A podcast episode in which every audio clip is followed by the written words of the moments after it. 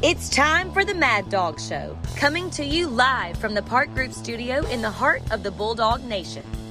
The Mad Dawg Show is proudly sponsored by The Sanford Company, Dawgbone.net, Bulldawg Illustrated, Classic City Collective, The Park Group Marketing and Media, Bibb Distributing, Sellers Construction, Ventures Barbecue, Go Clean Co., Jay Lee, Attorney at Law, Pelicano Construction, Jags Pizzeria, Macon Monogramming, Ortho Georgia, Cherokee Brick, Progressive Communications, Butler Auto Group, ASP, Ward Mini Storage, Walthall Oil Company, Beach Services, Willingham Sash and Door, and Cranford Chiropractic. Now, here he is, the Mad Dawg.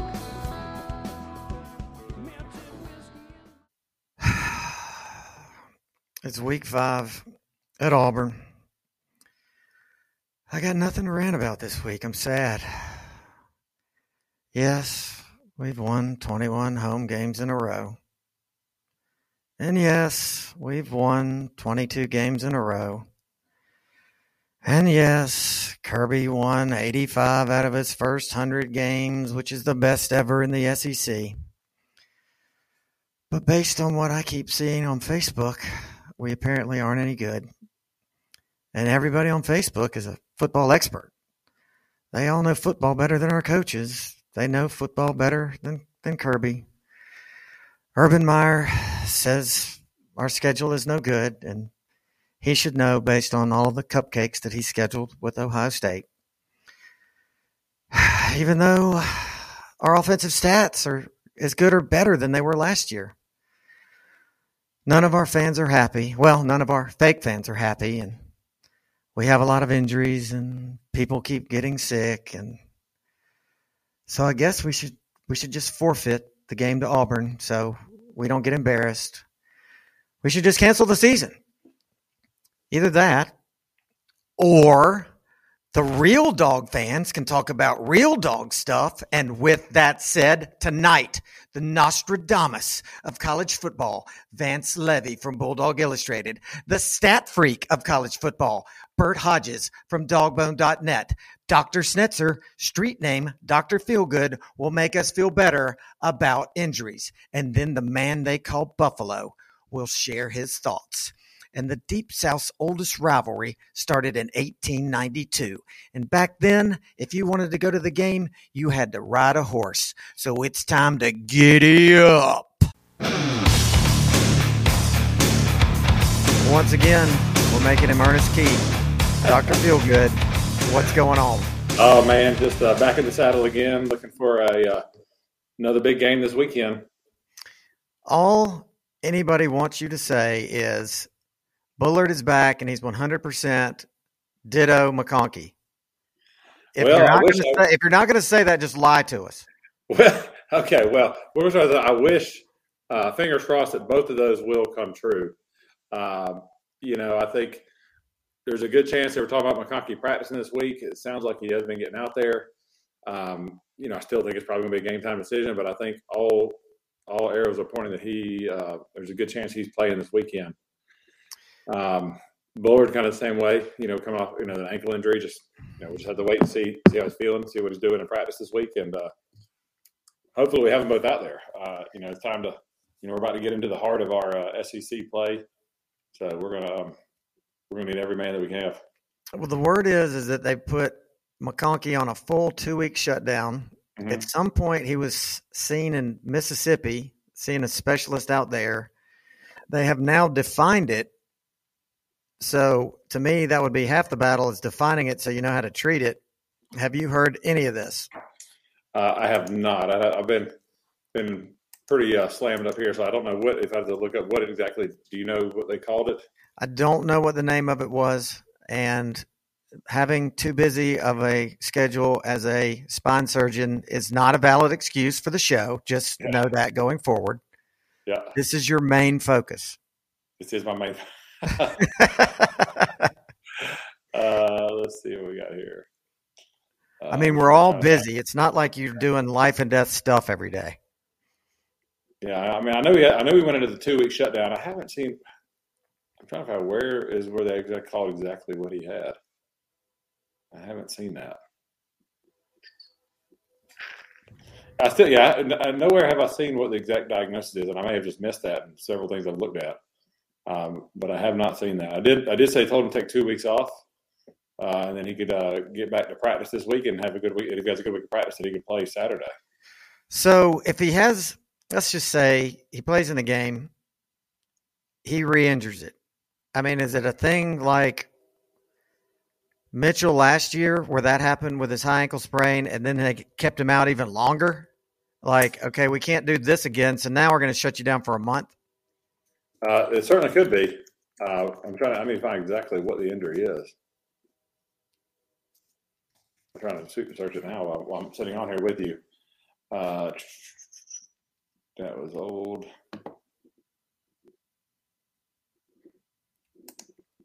Yeah, I wish I, I, wish I had more information for you there. Again, well, this, this just came out um, via Mike Griffith, and so it, it, you may not even be able to find it. I think this was just on an interview before we taped. Okay. With Bullard, though, that's that's kind of easier yeah, Bullard, to track. yeah, so Bullard's ankle, we know he's got an ankle. We know ankle sprain. It's the same kind of thing.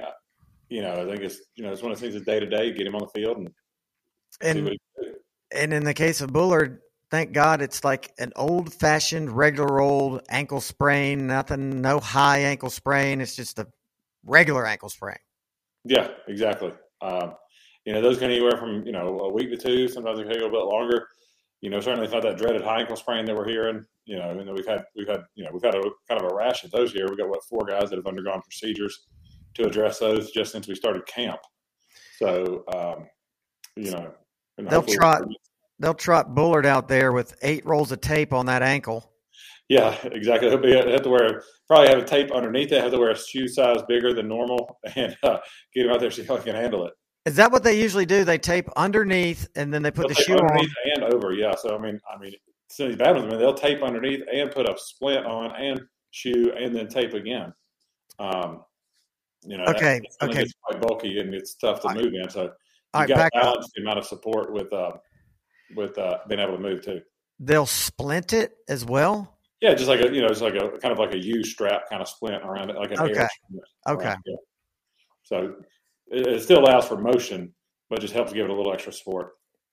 So we know uh, Mims is out. He had the tightrope procedure. Um, Roderick Robinson, haven't heard anything about him. What about Kendall Milton? He had a MCL sprain. Yeah, again, MCL sprains those can even go for anywhere from one to two weeks to six weeks. Really, you know, certainly it wasn't a tear, which is you know what we heard with what Chubb had. He's actually having surgery on his. I don't announced anything left, but we also saw his devastating injury, and turns out he just had a MCL tear. So we know Milton didn't have that. Um, so then you, you know you got you know several grades of strains. Hopefully his was a lower, kind of like a grade one MCL. Usually out you know maybe one anywhere from one to three weeks. Uh, and getting back out there. Maybe you have to wear a little bit of a brace when he first gets back out there, but certainly we should have him back pretty pretty soon. Well, if he did that in the South Carolina game, right. that means this game will have only been two weeks. Best case scenario is grade one, which would put him as questionable. I bet we don't. I bet we don't see him. Yeah, unless unless he really had a very mild mild grade one, I would expect he's probably out. So he's out. Roderick Robinson's out. That leaves us with Daijun Edwards, mm-hmm. Cash Jones. Yep. Andrew Paul. Cevon Clark. Are you going deep now? I know. And congrats again to Cevon for scoring his first touchdown. And then again, my guy, Len'Neth Whitehead, Athens boy, transferred back out of Tennessee. I keep waiting for him to see the field. I mean, maybe he's the stud we're holding back. yeah, it's kind of a little bit of committee back there, but uh, you know they've been getting the job done. Obviously, like to see you know more. We always want more production, right? Um, but you know, ball security, get some yards. Um, you know, get everybody their time and see who can stand out and make the plays. Well, and just as important, let's not add anyone to this list. You know, it's been a tough year for me. Uh, you know, had, we had significant more injuries than last year. I know Ron has got his hands full. Uh, Ron Courson, the head trainer, he's got his hands full up there right now, trying to get these guys back out on the field. Certainly doesn't want to uh, want to have to go through this again. Um, but hopefully we can uh, continue to be on the men and get through through a big Auburn week this week. Um, uh, then we get Kentucky, right, and then uh, Tennessee, and then uh, then we get an off week. So, um, you know, Courson should start having his own press conference. I mean, Kirby's Kirby's not going to really tell you too much during the week. I mean, no, not he, he goes, you're not going to get any revelations or juicy tidbits. School, man. They're not going to say much at all. Plays everything real, real tight. Right. So let's let's have a Courson conference. Yeah, we'll have to get him on the show one day. See if he'll come on. Maybe after the season's over. Yeah, exactly. Yeah. All right, Ryan. Well, I know that you're in between surgeries, and so you've got to get back there and do a spinal fusion. So I'm going to let you run. All right, my man. See you next week with hopefully a shorter list. And once again, we have Burt Hodges from dawgbone.net. I think your new nickname should maybe be the Stat Freak because you got them. We're breaking them, and we're you know we're getting to that point in the season where it actually means something. You know, we talked about these first few weeks as we devour all these cupcakes. It's uh, it's hard to really parse out through these stats what is meaningful and what isn't. Yeah, and um, I think it's just one of those things, like you said, they just get more and more meaningful over time as you have more and more numbers to factor in to those averages. That's, it. You know, and I was looking at the lineup for this weekend in the SEC, and if you love SEC football, this is a great week for you because we've got all every team in the SEC in SEC action. So um, for the first week this year, we've got an all SEC lineup and a lot of really close lines on those games too. We've got you know several games that are a pick 'em or close to it. Um, you know, Kentucky and Florida being one of them. Uh, let's see, LSU who's LSU playing? Uh, Mississippi State. I think that's close to a. Uh, excuse me, Ar- Arkansas. That's LSU plays Ole Miss, don't they? Oh yeah, I'm in week five. Sorry. Yep, I got my schedule right here. LSU, Ole Miss the pick them, uh, are close to it, and then um, you know everybody else is in action. So I can't wait for this weekend. What do you think about our line, 14 and a hook? I thought it was low, and the reason I thought it was low is because I watched the Auburn Texas A&M game with an Auburn friend of mine, and um, you know, all he could talk about was just how anemic their offense is. Like, I mean, they if you watch that game, like they just cannot move the ball at all, and um, you know, they have two quarterbacks, which means they have no quarterbacks, right. and they can figure out which one of those bad quarterbacks to play in the game. And uh, so I hope that that carries over into um, this week's game. Auburn in the third quarter of the Texas A&M game uh, got two total offensive yards. Wow! Two. Wow! yeah, yeah. What do you think about that line? it's like like I thought, it's it's low. Maybe they wanted to finally give us a shot to cover, or yeah. they, they, just think it's an SEC game on the road and it's a big rivalry game. And we've been a team that's been uh, known for slow starts. Mm-hmm. we get in there and with our quarterback who hasn't been into a hostile environment and nut up?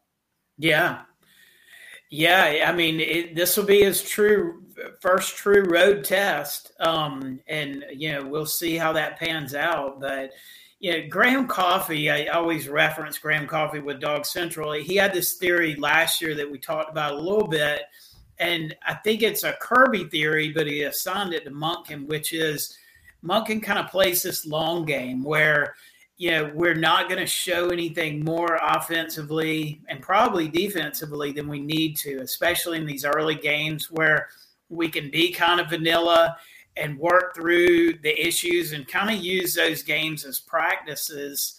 And we don't really pull out, you know, the big guns until later in the year while we're kind of developing um, the offense, developing the defense. I mean, if you look at the end of last year. Let's start with SEC championship on.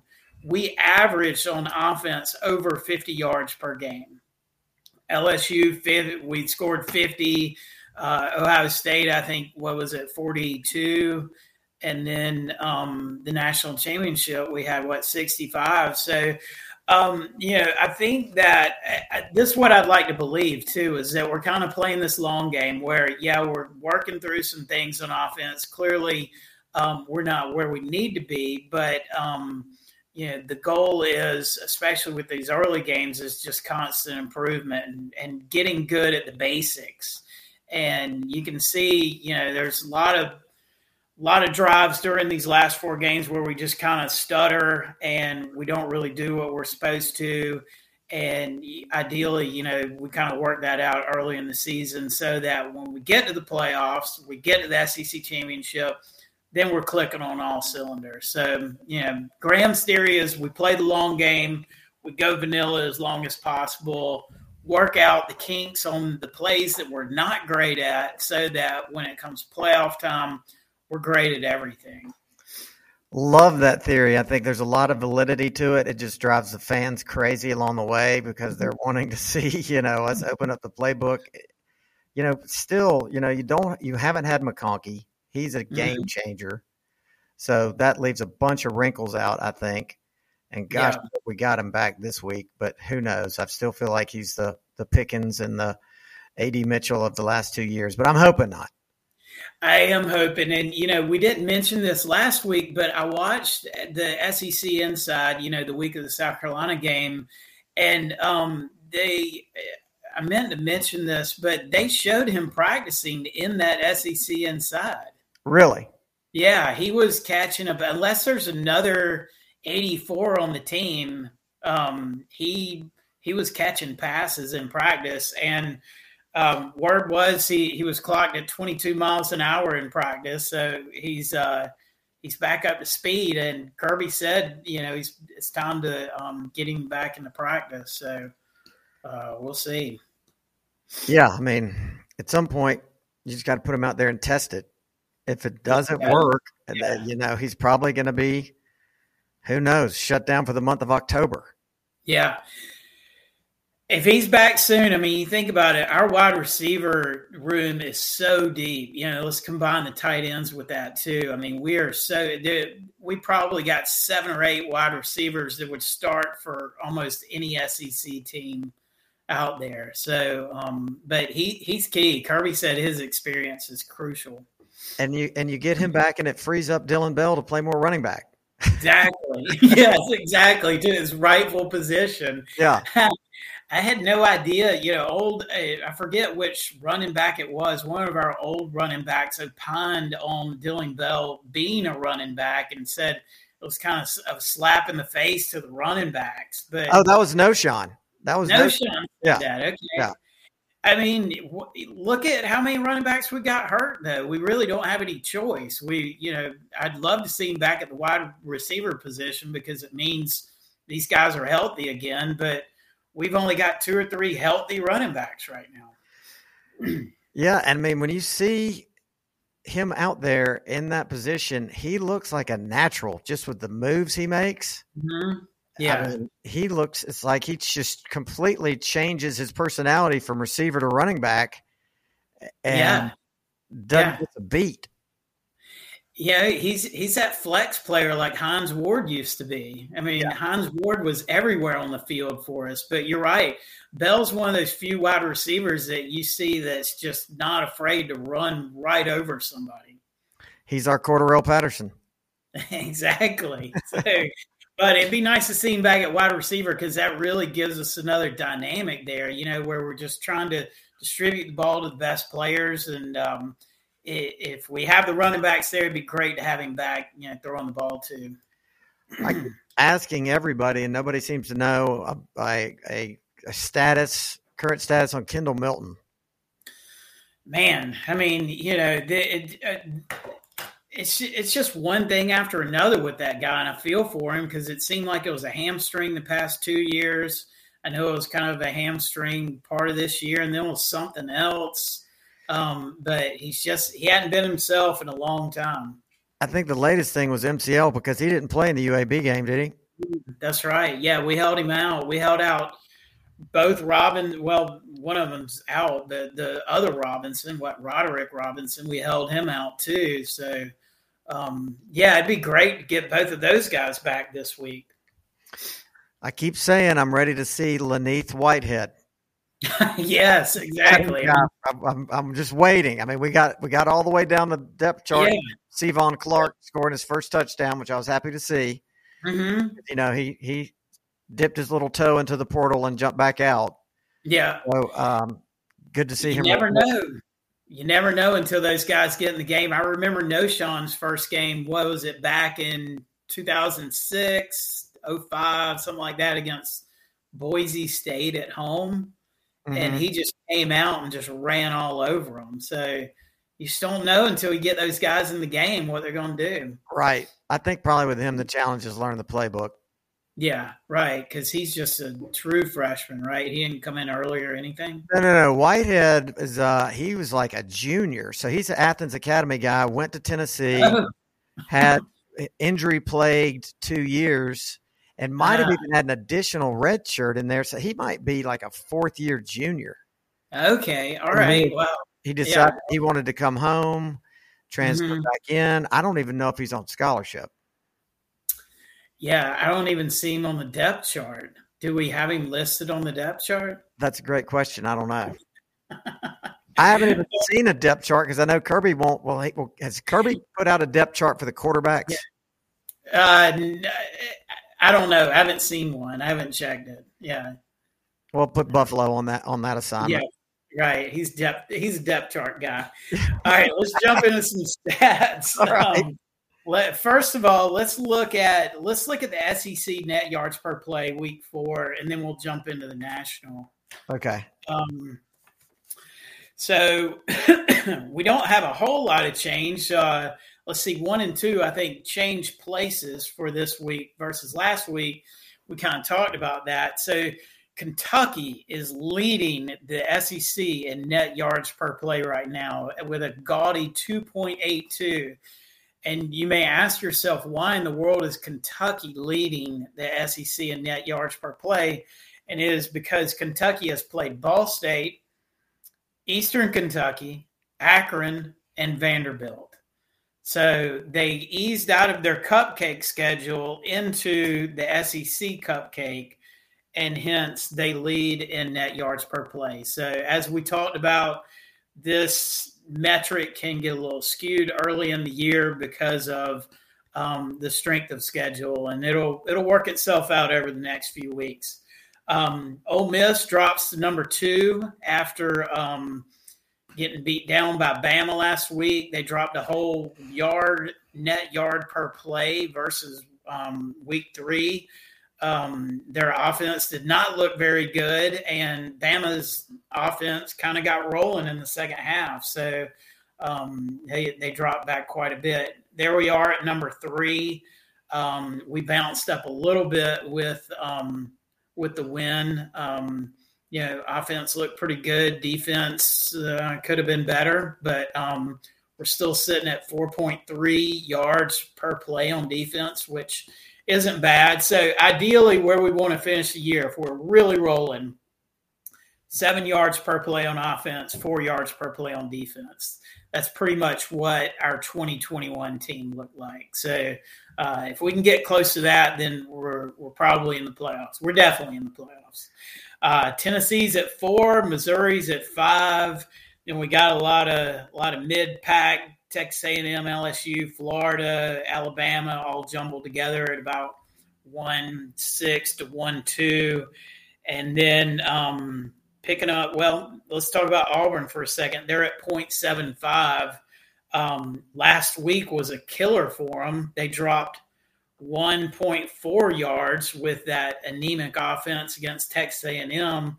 Auburn's defense is pretty good, though. Um, they're averaging 4.81 yards per play on defense. So that's something we've got to look for this week is how well we move the ball against Auburn. I'm, I'm going to be shocked if they move the ball well against us, but um, we may struggle a little bit moving the ball against them because they've got a pretty good defense. So um, that'll, that'll be an interesting matchup to watch.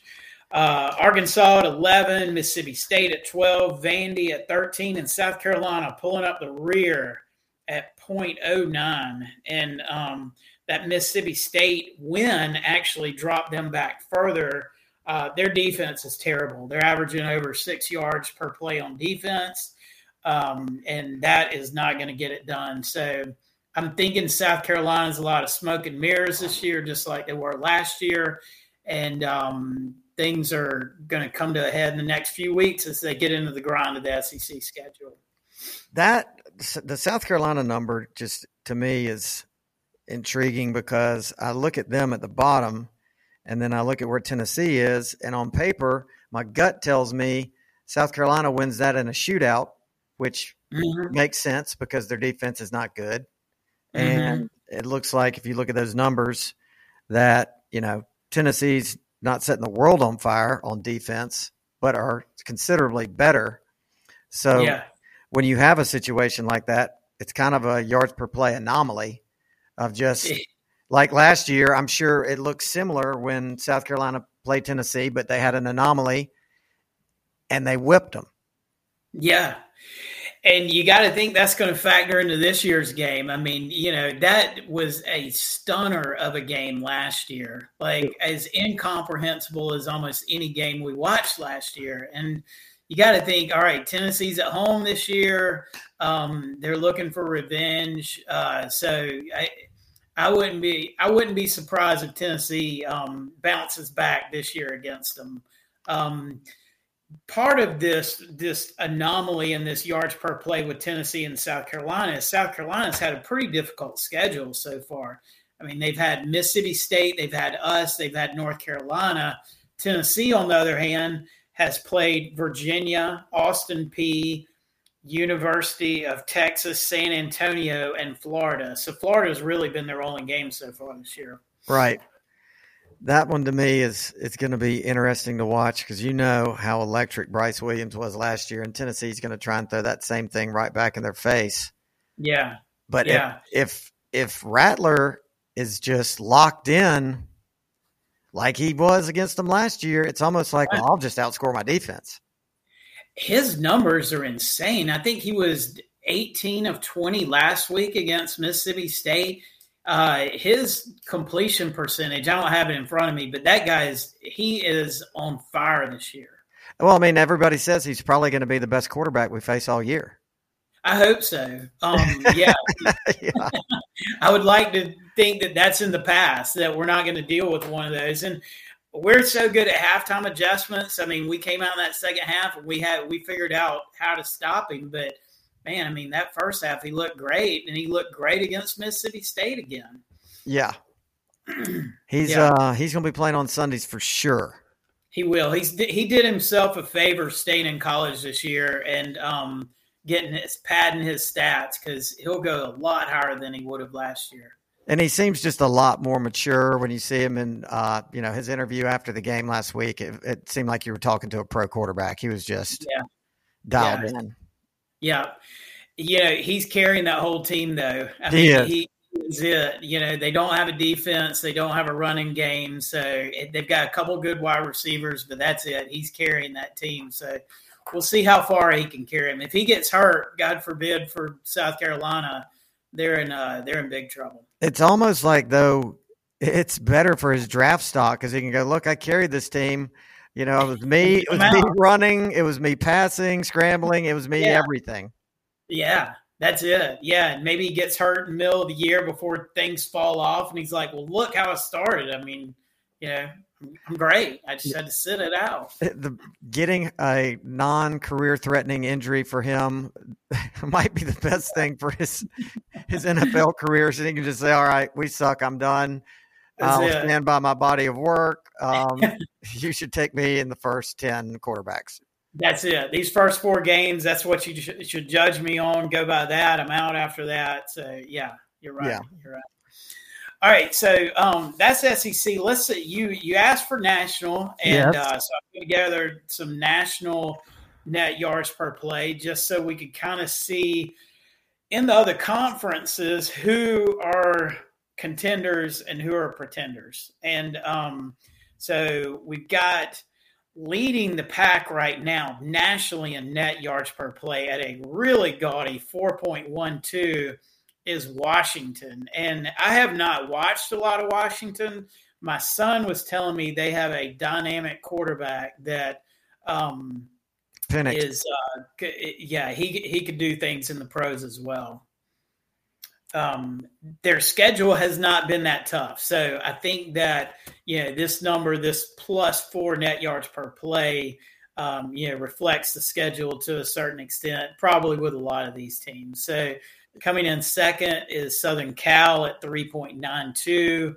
Oregon at 3.82. They really padded their stats last week against Colorado. Um, and UCLA at number four with 3.52. So, interestingly enough, national net yards per play for Pac 12 teams. And you know, it's got to be, you know, just driven by their inability to play defense in that conference. It skews it both That's ways. it. Yeah. yeah, right. So yeah, you look at their offensive numbers. Washington and Southern Cal are averaging over nine yards per play on offense. That's nuts. That, that is absurd. Um, and Oregon's over eight. So, um, and then Notre Dame is uh, the first non-Pac-12 team at three point five. Ohio State six at three. Kentucky seven at two point eight two. Michigan eight two point seven seven.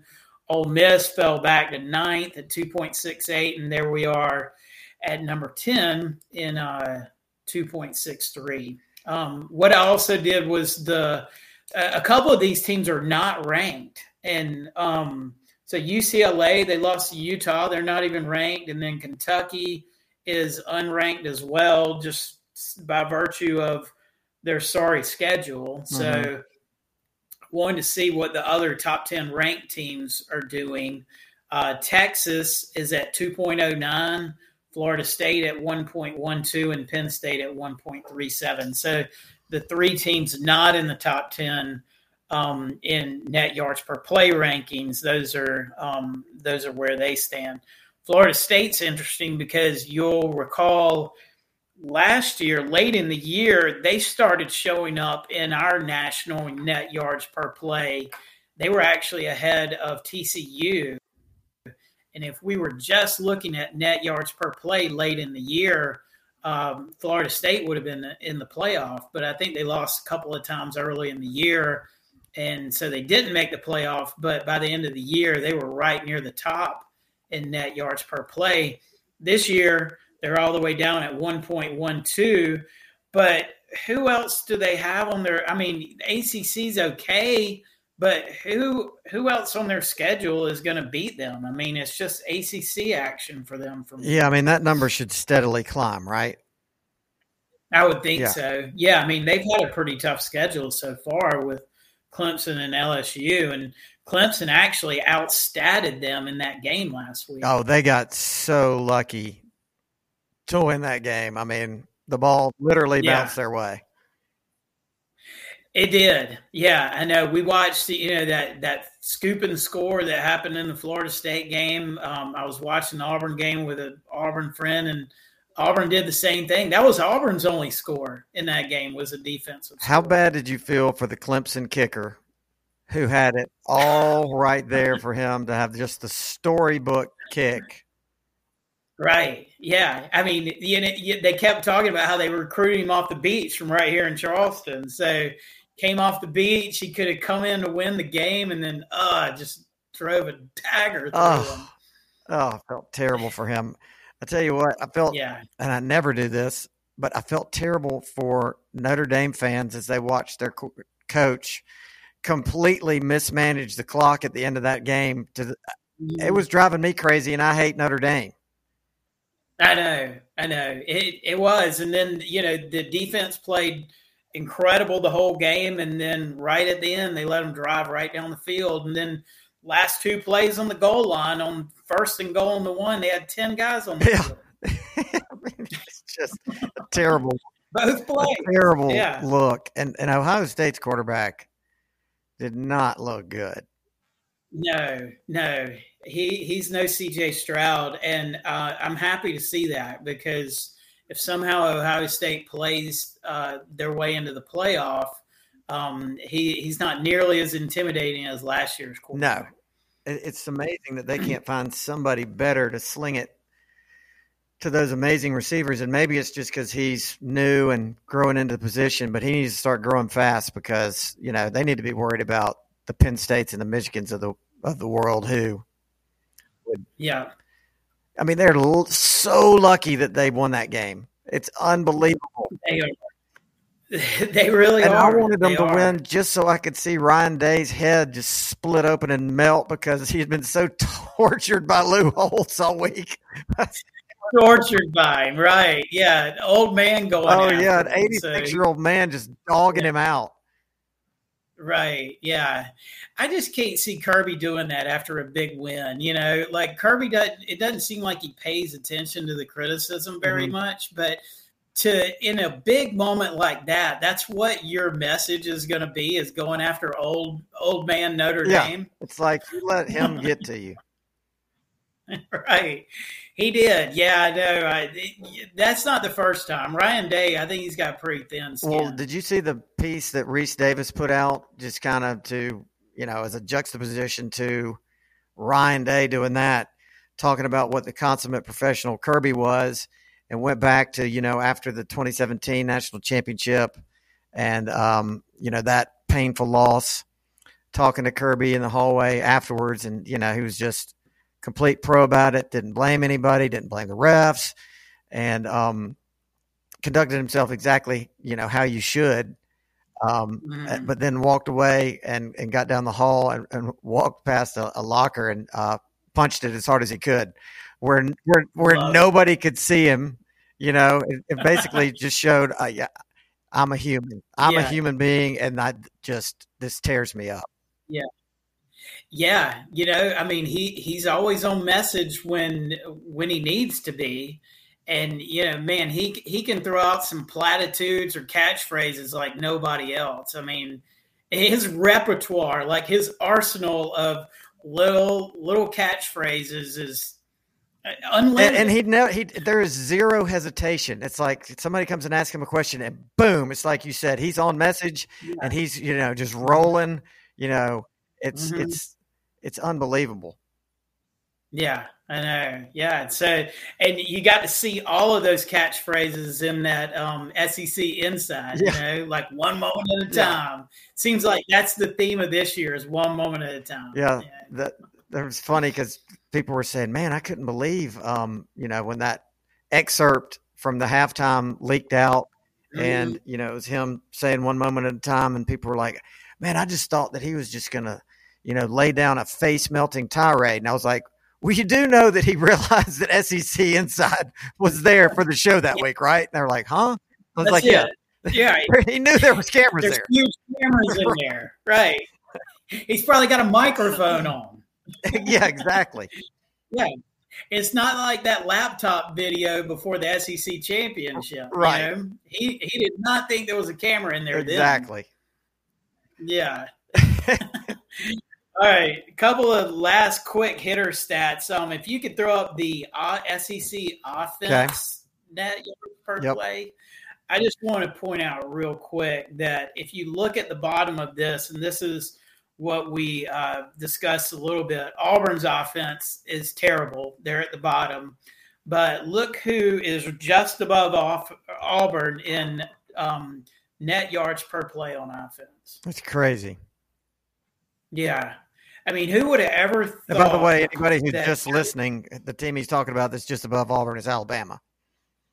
Yeah. Yeah, in the in the annals of Alabama offensive football since Nick Saban has been there, for them to be ranked below Vanderbilt in offense right now is um it's astounding. It's mind blowing.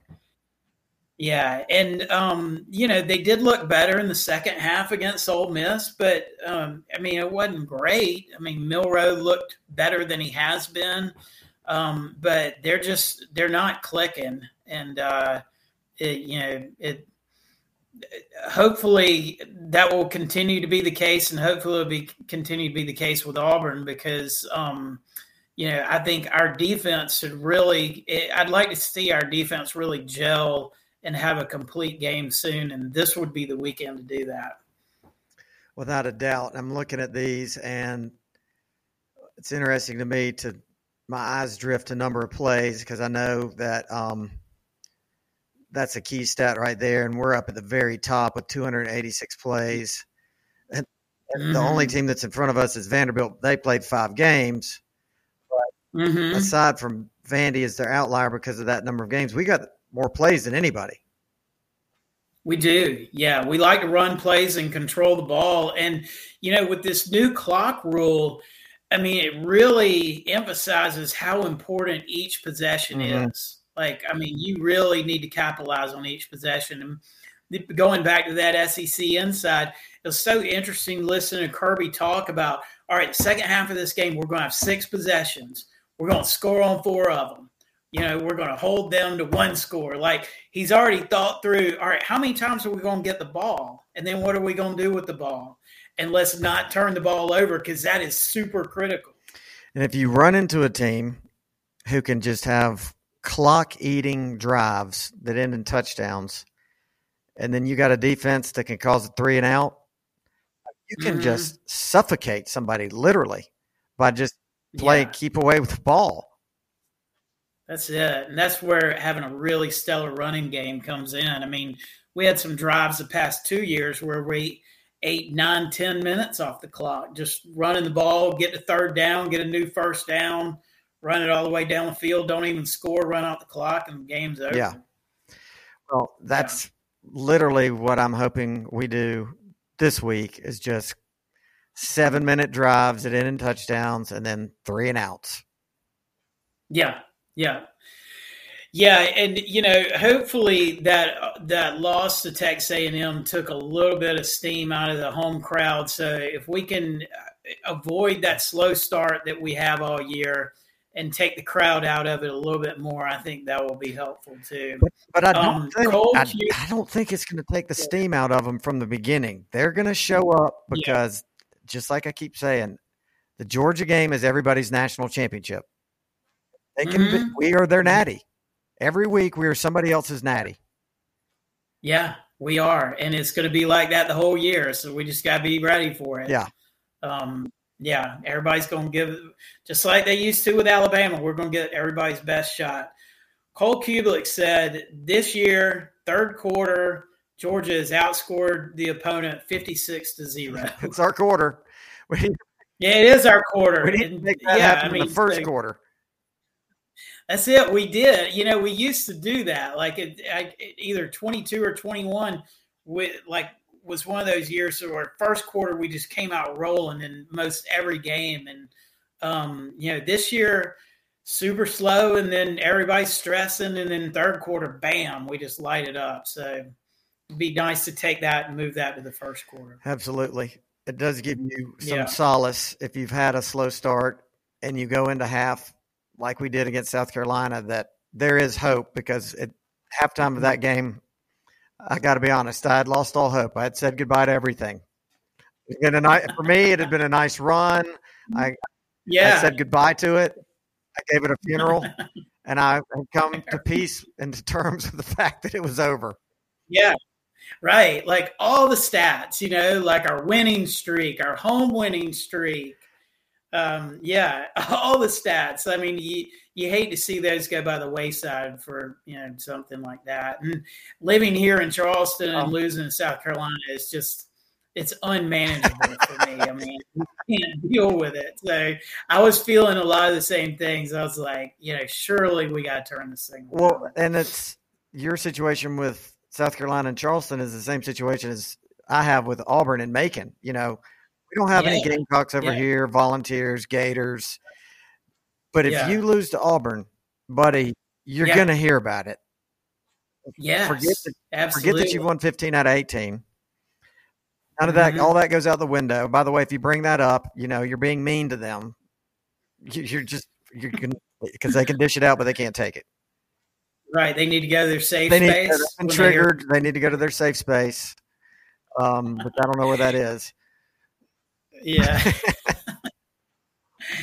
I was looking at that stat though, because like I I was thinking about how different this rivalry is now than it used to be. I mean, you know, in the '80s and '90s, this rivalry, even in the 2000s, um, it was pretty much a back and forth rivalry. And then, um, you know, I guess after what oh, what they so Cam Newton was 2010, so you know that year they went to the national championship um, with um, that oh that quarterback that used to play for us in 2013 they went to the national championship. So those were the only two regular season oh and then um, at home when we they beat them and then we beat them um, yeah i mean that's it. But a couple of national championship teams and one other and that's it. Yeah, and prior to all that, the series was in a weird space where it was like the away team always won. You remember when we did that? It was just, Mhm. the away team always Yeah. was for whatever reason won for like twenty years. Yeah. Yeah. Yeah. We we won there and they won it in Athens and a lot of those when you weren't supposed to Mhm. win. Like well, I remember I think with Stafford one year we won and we we were underrated. We we were underdogs in that game and yeah, I know. Well, it's not much of a rivalry anymore and I'd like to keep it that way. Yes, same. I'd love to cover that spread and then some. Yes. All right. One last stat right. for you. All right. Stetson Bennett through the first four games in 2022, he was 92 of 124 for 1,224 yards and five touchdowns. Carson Beck through the first four games of 2023, 93 of 128, 1,184 yards, six touchdowns. Okay, I can easily keep up with the two had more touchdowns. So, are you telling me Beck has more yards too? He has 40 less yards and one more completion than Stetson Bennett did last year. Wow, wow! Yeah. For all the complaining everybody does, But Bobo, but Bobo. Yeah. uh, you know, Bobo, who's running Monken's offense with yeah, yeah, and playing the long game, just like we, I guess we should. It's not a fan favorite, but you know what? All we're interested in is um, getting back to the national championship. And also, yes, also worth noting, um, Bobo is doing what he's done without Darnell Washington, without Ladd McConkey, um, without uh, what was our running back that was so great out of the backfield? Kenny Mack. Without Kenny Mack, um, Yeah. And without Stetson. Yeah, exactly. Yeah, he's got a new quarterback in there. Um, yeah, and he's doing all that. So uh, let's keep it rolling. I mean, we're I, I think it's going to come together. Um, you know, it, it may may take some time. We may take the long game, and you know, a little bit of anxiety on the way in some of these games. But um, you know, it's it, it, working towards you know being at our peak for the SEC championship and beyond is is Kirby's goal. We're a work in progress. We don't want to peak too soon. We're like a crescendo. Like this is a, a chart of what we're trying to do is keep on going up. That's it. Peak That's it. on January 8th. Is that the date? Uh, somewhere around there. Yeah, I don't know exactly, but yeah, that that second week in in January. That's when that's when we pull out our sixty-five to three or sixty-five to seven. Yes. Yeah. When some Cinderella gets in that shouldn't be there. Man, I'd love for a low stress national championship that we're in again. We Yeah. will never have one like that one. It'll never happen mm-hmm. again. No, no, but it sure was It- fun compared to the previous. Oh gosh, Yeah. compared to the previous game. yes. Yeah, exactly. Uh, Well, Burt, as always, thank you for joining us and bringing all your wonderful stats. Uh, it actually adds a ton of perspective to you know what everybody's kind of seeing when they read headlines. It, it gives you some true insight. Yeah, it you know it, it it really tells you who, especially as we get later in the year, who is going to be a contender, and um and we're getting to that point. So thanks for having me again. Well, thanks for coming. Go dogs. Go dogs. So we are back with the man now being tagged as a modern day Nostradamus for his prognostication. What's going on? Ah, you know, we're four and zero, baby. That's all that matters. That's all that matters. The, the Bulldog Nation can just be restless and be upset about this, that, and the other. That's fine by me. Uh, that, that, that, that, that gives Kirby plenty to coach every week. Yeah, the level of uh, being spoiled and entitled is uh, basically reaching Bama fan base levels. Um, I heard I heard a media guy that I respect, and I won't say his name, but he was on some show the other day, and he said that if we won twenty four to three at Auburn, he would not give that a grade A. I'm yeah. like, I mean, three touchdown win at Auburn. That's that. That I guess that maybe what's that a B a C plus. I mean, and you got to take into effect, you know, the first four games, all of the ill injuries, and you know, getting hit by the stomach bug or whatever it was, and you know, a little bit of some kicking issues, and oh by the way, a new OC and a new QB.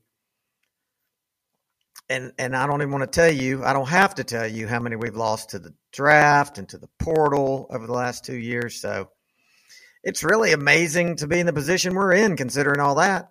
Absolutely, and if you're a bookie, you love it that the dogs haven't haven't covered the last month.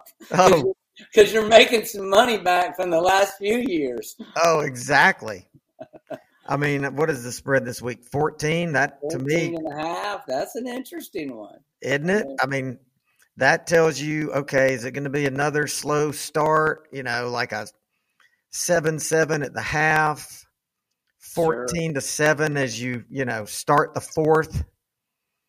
And you know, their defense held their own versus the Aggies uh, you know, the offense looked anemic, but you know, that's first year coach, not necessarily with his personnel. I mean, that's not that surprising. Uh, again, this is the this is the the season, the, the schedule that keeps on giving. I, am glad we're not playing Auburn uh, like we used to in late Auburn because I think, I mean, late November.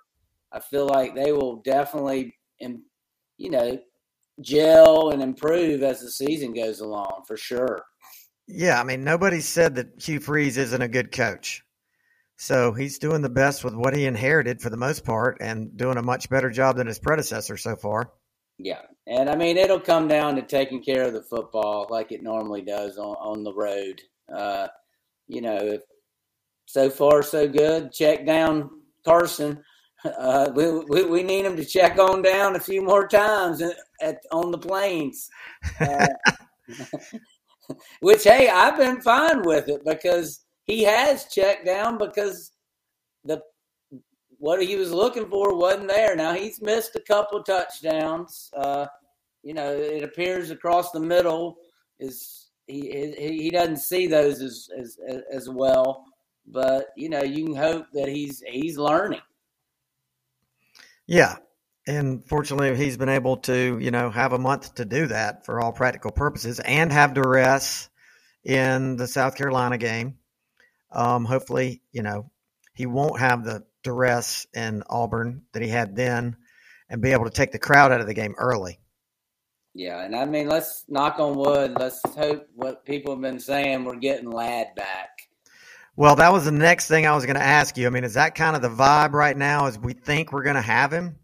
Yeah, I, I was listening, I guess, to Mike Griffith earlier, and uh, I think that was on DawgNation's deal. And uh, you know, the most encouraging thing is is they've gone from not exactly knowing what was up to they did identify it via specialists.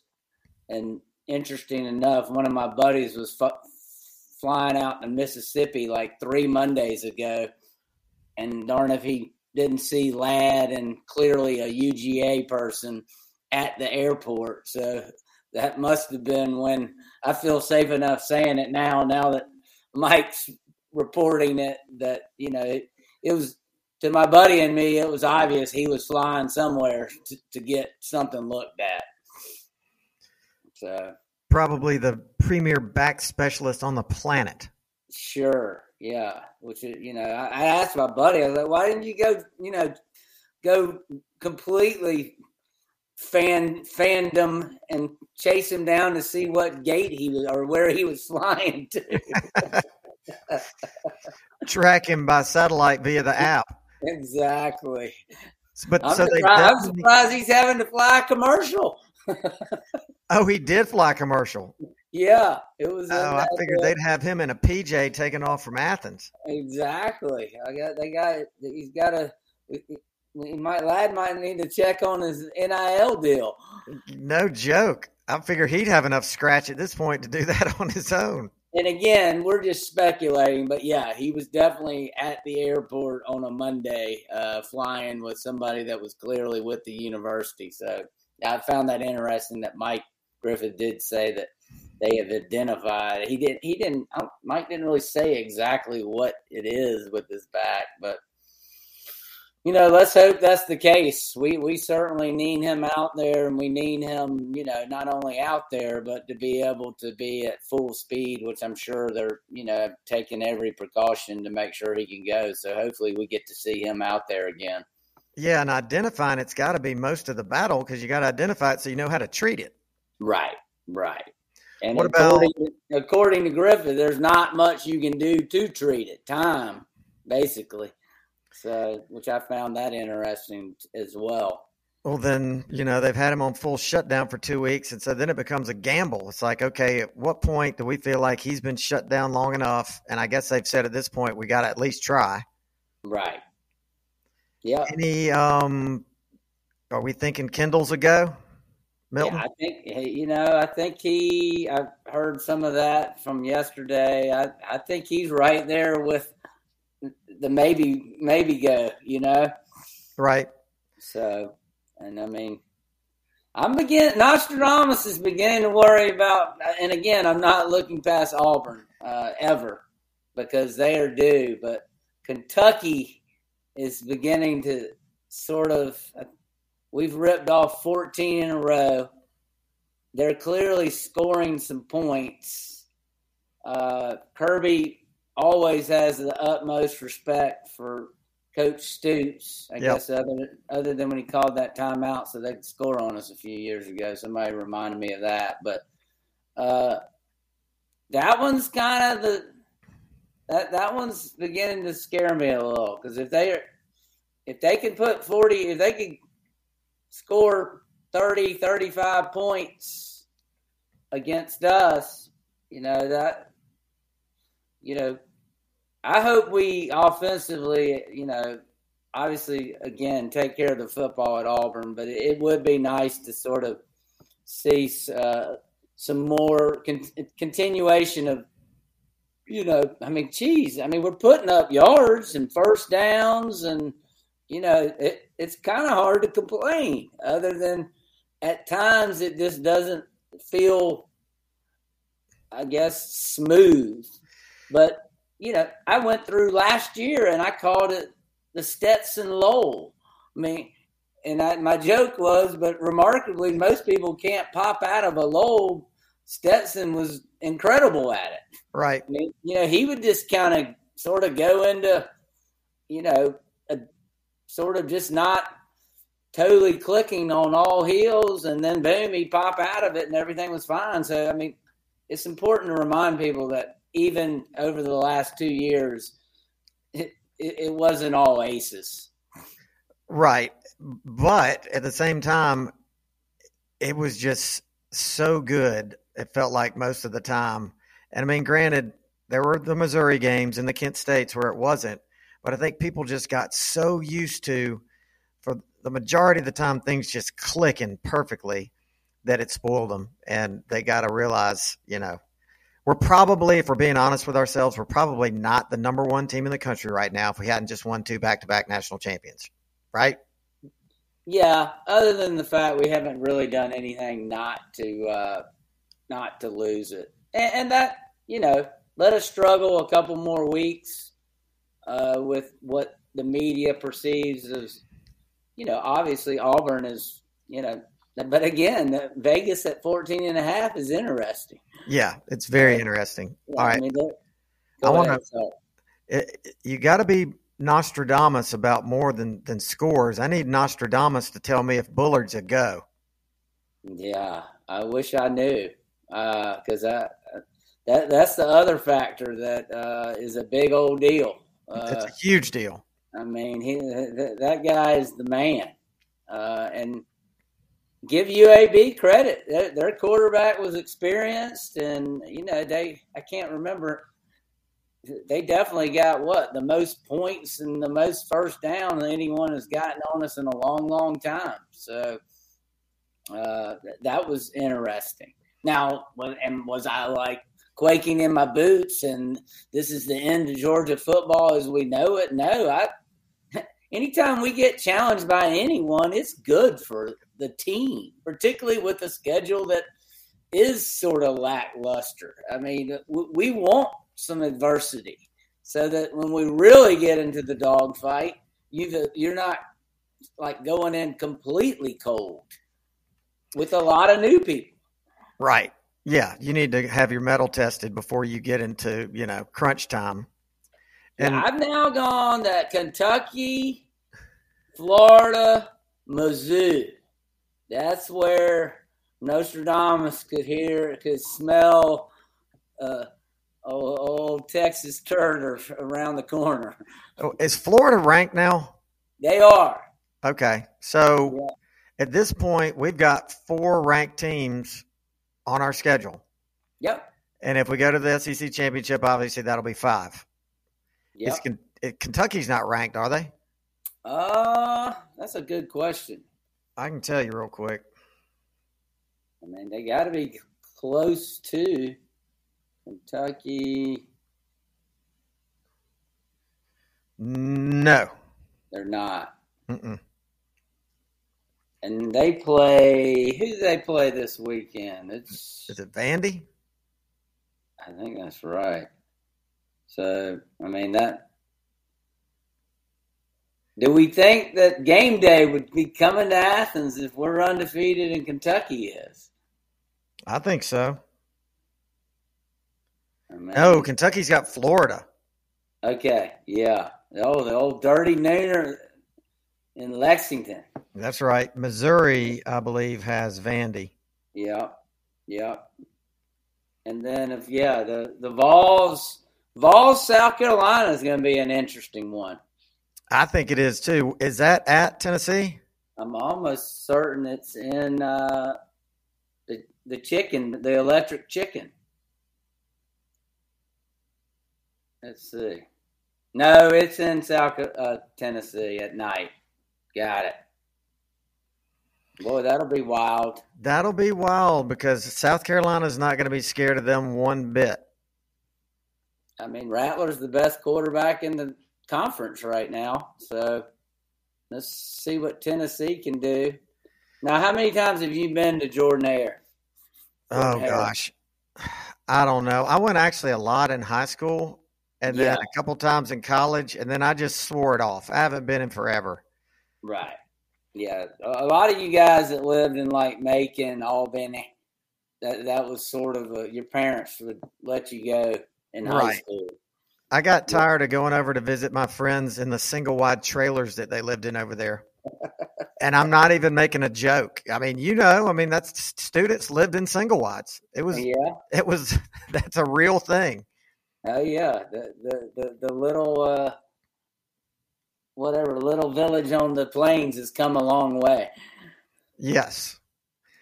It- it- you know, it, I mean, Auburn really is. I mean, it's been highly developed over what the last ten years, Yeah. Yeah. and no, I it needed can to be. remember in tw- yeah, the year we won the SEC, uh, yeah, 2002. Uh, now I, th- we were like out in fields, and now that's part of the dorms and the basketball arena.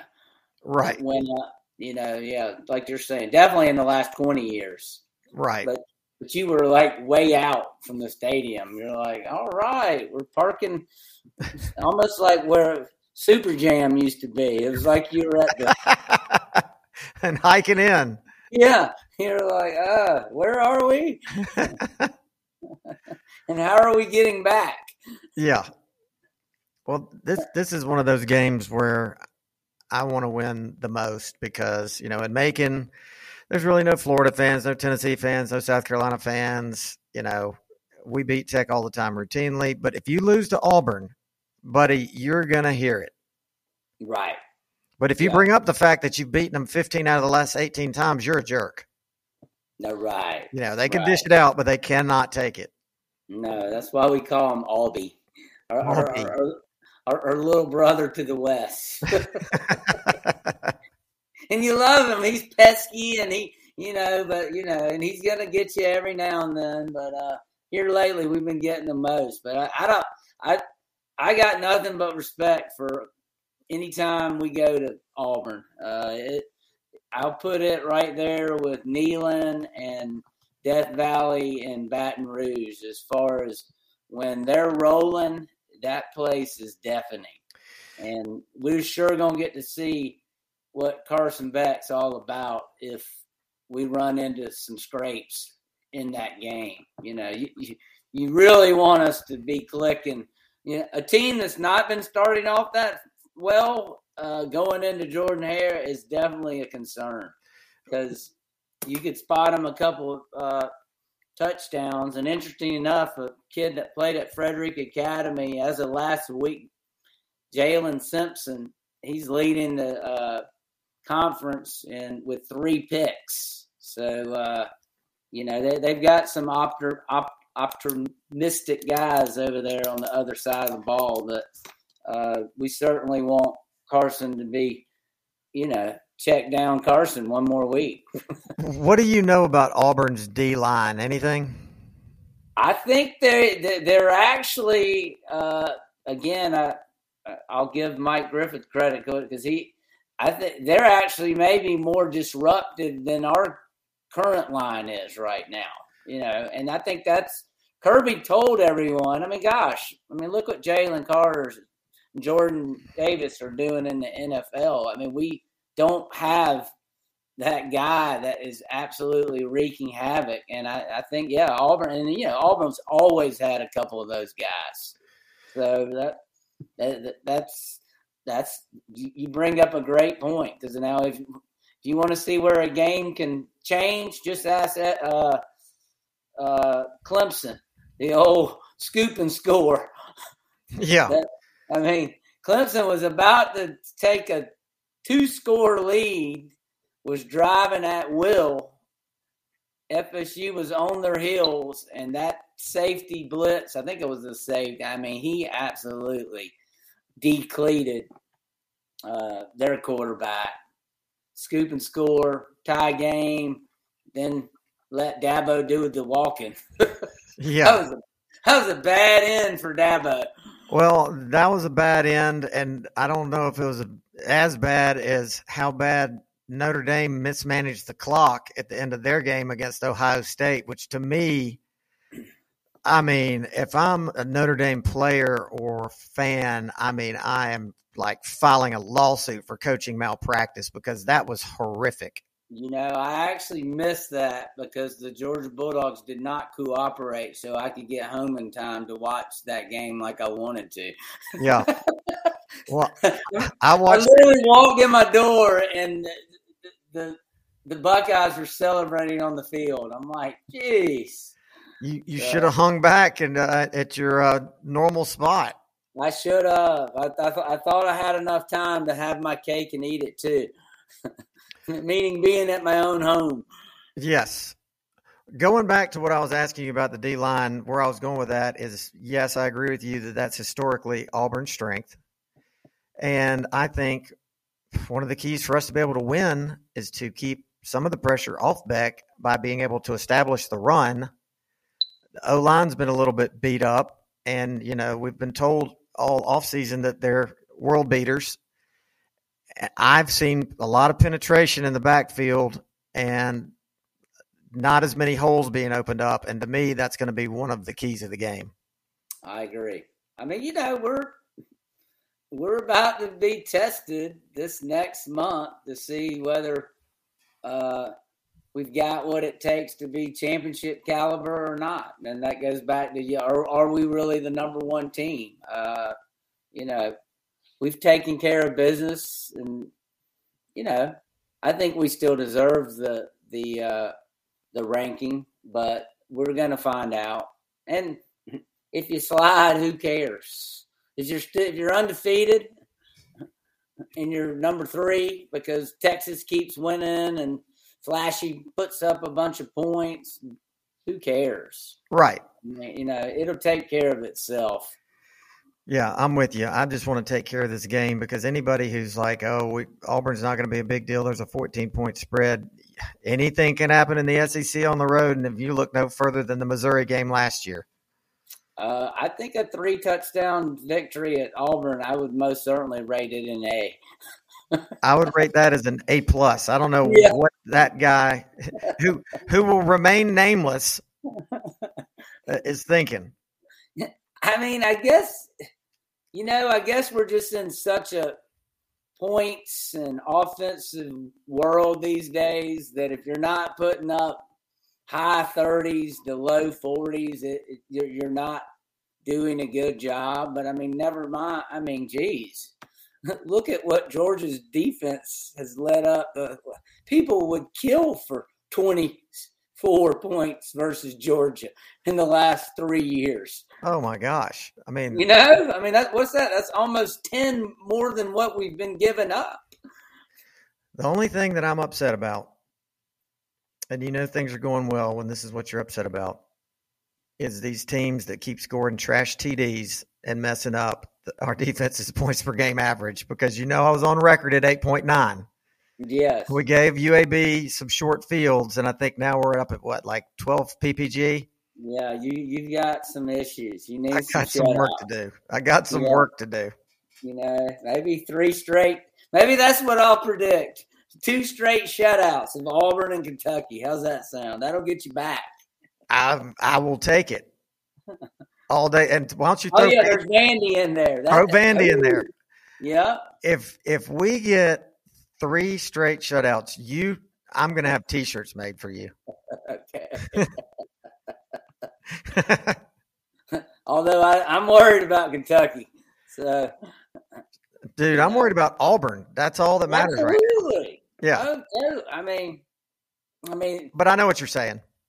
I say it every. I mean, you know, 15 out of 18. I mean, at some point, the other guy is due. I don't think you know. The bottom line is is what what Freeze inherited and a whole new offense.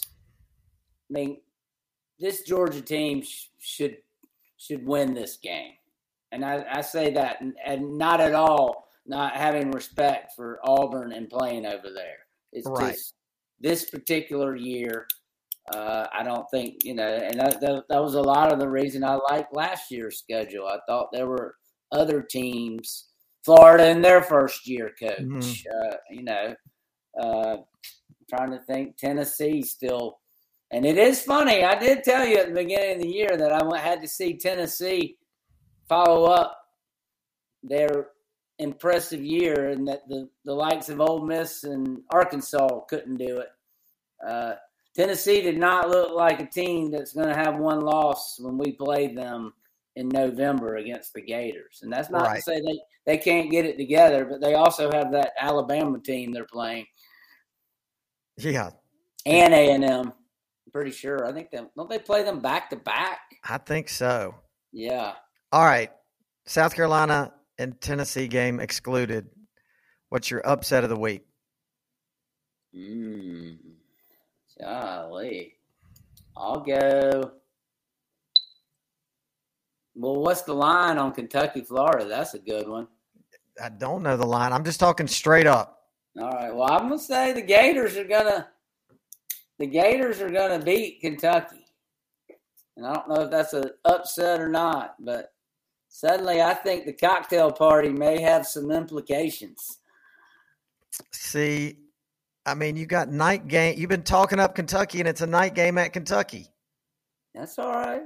I mean, I'd rather play Kentucky undefeated than, than having Smartin from a loss from Florida. Right, but aren't you saying that Florida's going to beat Kentucky? I am. Okay. And then we're going to have to come back and beat a wounded Kentucky team. Ugh. let me let me look at this schedule here. See what I see. I know. I wish I had mine. It's in the. Should I pick Colorado over USC? well, uh, did you see that primetime trademark five more phrases yesterday? No. What did he do? Uh, I wish I had them for you. They're good, but it's sort of like this guy is a trip. I love me some prime time though. All right, here's a good one for you. I do too. I do too. He's good for the game. He's entertaining. Duke at home against Notre Dame. Yeah. Uh, I would rather, I'm going to say Notre Dame's going to win that one. Mm. Although I'm very impressed that uh, Duke's coaches, I mean, are they going to be able to keep that guy? Because that's impressive what he's done with them. Yeah, I agree. I'm going to go with Duke. All right. I mean, here's a better question Who's going to be our next running back to shine? Len'Neth Whitehead. Okay. Possibly pronounced Len'Neth, based on what I've read in Bulldawg Illustrated's pronunciation guide, which is yeah. very helpful. Yeah, let's look at that. Let's I believe you have him down as Len'Neth. Yeah, well, this is this comes from the uh, from the athletic department. Sure, so, and it's helpful. Yep. Len'Neth. L E N dash N E E T H. Len'Neth. There you go. Len'Neth. I mean, Tyson said that he's heard some rumblings. We may see him soon. I don't. I mean, maybe he's just having to get. I bet it's a complex offense to just come into. Yeah, I'm still hoping uh, Andrew Paul comes alive. I actually took a cool, met his family going into the game, took their photo. They were super nice. You know. Uh, Where's he from? You know, is he from the Augusta area? I want to know that, so I'm gonna look it up right now. Uh, no, he's from Dallas, Texas. Hmm.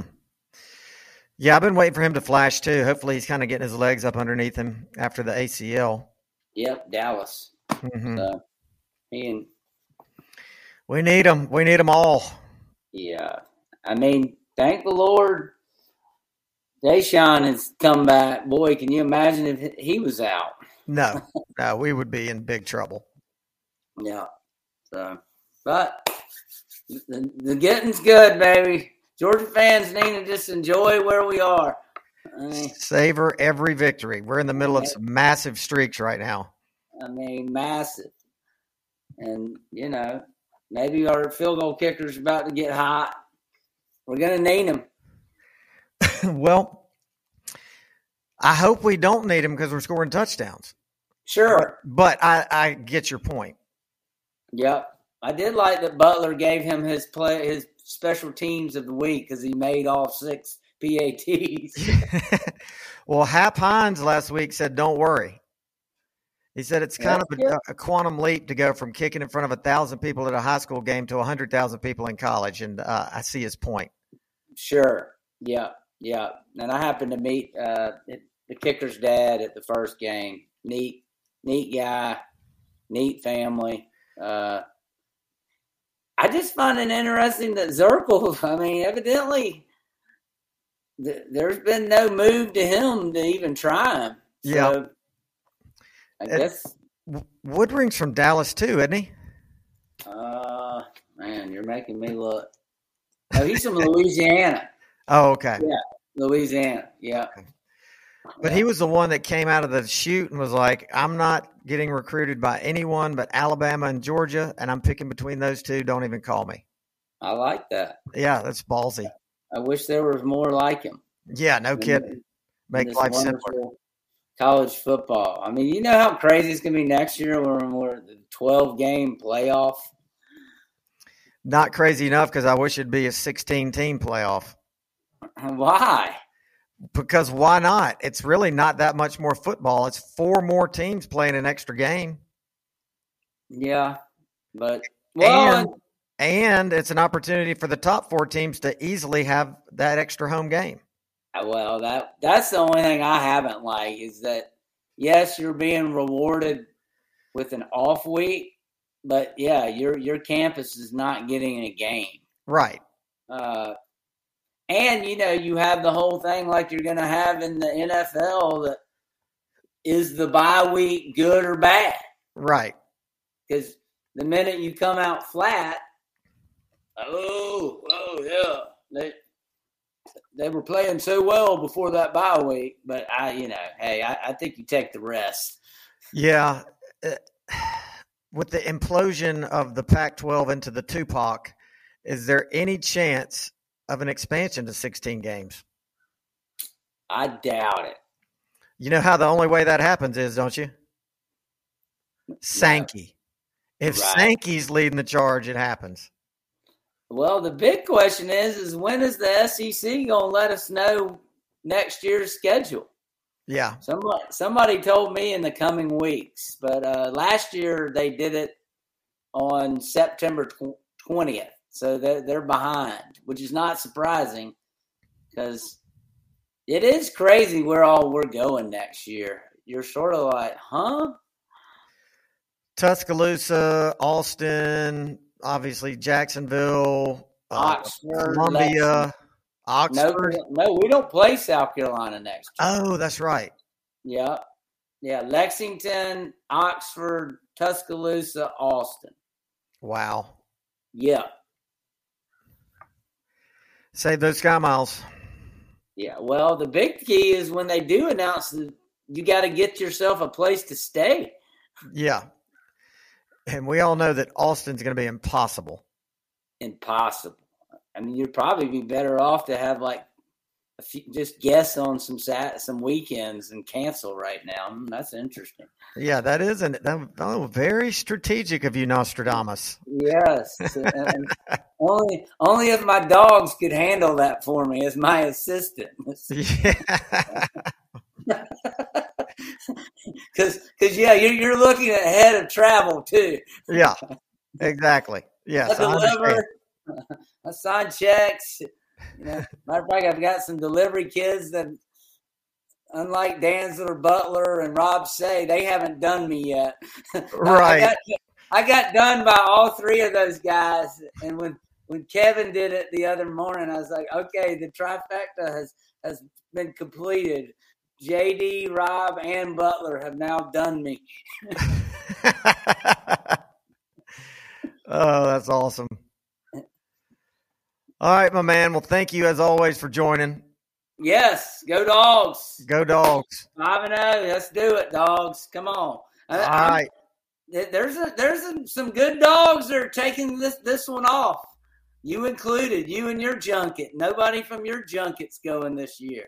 It's man, I, I it would take a lot to get me to go back to Auburn. It would take a lot. Yeah, well, you know, I do I do have a house that requires chores and I've been gone for a month straight. No. I, I wrote in my BI. That's the first thing I did was congratulate all the fans Yeah. on surviving it, and then particularly the Athens people that got to wave those. Can you? I mean, having people in your house for five straight, four straight weeks is, and we had some that just popped up unexpectedly last week. We didn't care, but it was a short. By the time it was over, well, part of it was because of the midweek concerts at the Georgia Theatre, which were incredible, by the way. Oh yeah, I wish we had had time to get into that. Let's just say Trey, absolutely. Trey and his band, Classic TAB, were phenomenal. So it was a four, it was a four piece. Yeah. Yeah. And he was so into Athens and being there for the first time in 30 years and was so appreciative. And then he not only thanked the whole state of Georgia for the their support of Phish. It was really cool. And, And I know I you heard- got to go. I, I saw some. You know, he made a cool little speech about the theater and meeting Houser. Yeah, and then he went back to it. This that was the first night, but he Uh huh. and then man, he did a. They did a five song encore, three of which were him acoustic, and he had done two the night before. After the second one, he literally looks at the band and waves them off and says, "I'm going to do one more." hmm So, and then they came out and just at one point he literally like jumped up and down, like challenging the crowd. it was impressive. I mean, So- just like just like Panic, these guys are in their sixties. Yeah. So yeah, you were there both nights. I was. Somebody had to do it, baby. Stick to the script. I knew we could count on you. That's why hopefully I'll be back in a in a few weeks to talk about the Wildcats. Oh yeah, you will be. Trust me. All right, be good. Appreciate All it. right. Go dogs. Thanks, man. See ya. All right, later, man. Thanks. We are back with everybody's favorite Buffaloe. What's going on? How you feeling tonight, Mad Dawg? I'm a little bit fragile. I got to be honest. You know, it's it's Auburn. I'm, I feel like I should be more confident, but we're going onto a hostile environment. We've been injured. We've been sick. I'm ready for us to get well, and this would be a great game to do it. Yeah, I'm excited. Uh, I'm ready to see the white jerseys. Believe it or not, Good point. We hadn't I seen mean, them. we're good in those white jerseys, man. I, I'm I'm ready to see the white jerseys bust out of the tunnel with the red helmet uh, and become a road warrior again. Uh, I look forward to it. I think we need it. We're done with the malaise of UAB, Ball State, and UT Martin. It's time to move on into bigger things, and uh, I think you know, it, fifth start for for uh, Beck all time. It's going to be a tough place, especially at first. Hopefully, we can take them out of the game and get some magic we had in past years, and, and kind of start quicker and uh, and kind of quieten them down. Um, but I think this team needs to do this. We we're going to find out a lot about this team this week, For sure. And we, especially offensively. I think. we've got to start fast, and we need clock eating drives, and we need to give them three and outs and just control the game. yeah, they've struggled offensively, as many know. Uh, I've watched a little bit of their games. I haven't watched a ton, but uh, their quarterback situation is, is is not producing that well right now. Uh, I know they run two of them sometimes, but they haven't. Auburn hasn't thrown for over hundred yards dating back to last year against his last five Power Five teams. That's staggering. I mean, yeah, that's that's that makes uh, Desmond Ridder of the Falcons look like uh, Tom Brady.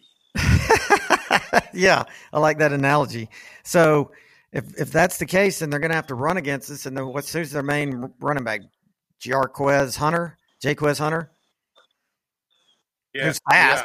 yeah. Uh, he's a apparently a, yeah he's a he's a he's a thick individual below the belt. I believe. I mean, like uh, his legs are huge and he churns. He's supposed to be really good, but uh, if they don't have a viable passing game, I mean, I'm sure that takes a little of the luster off him because we're kind of maybe gearing up for it.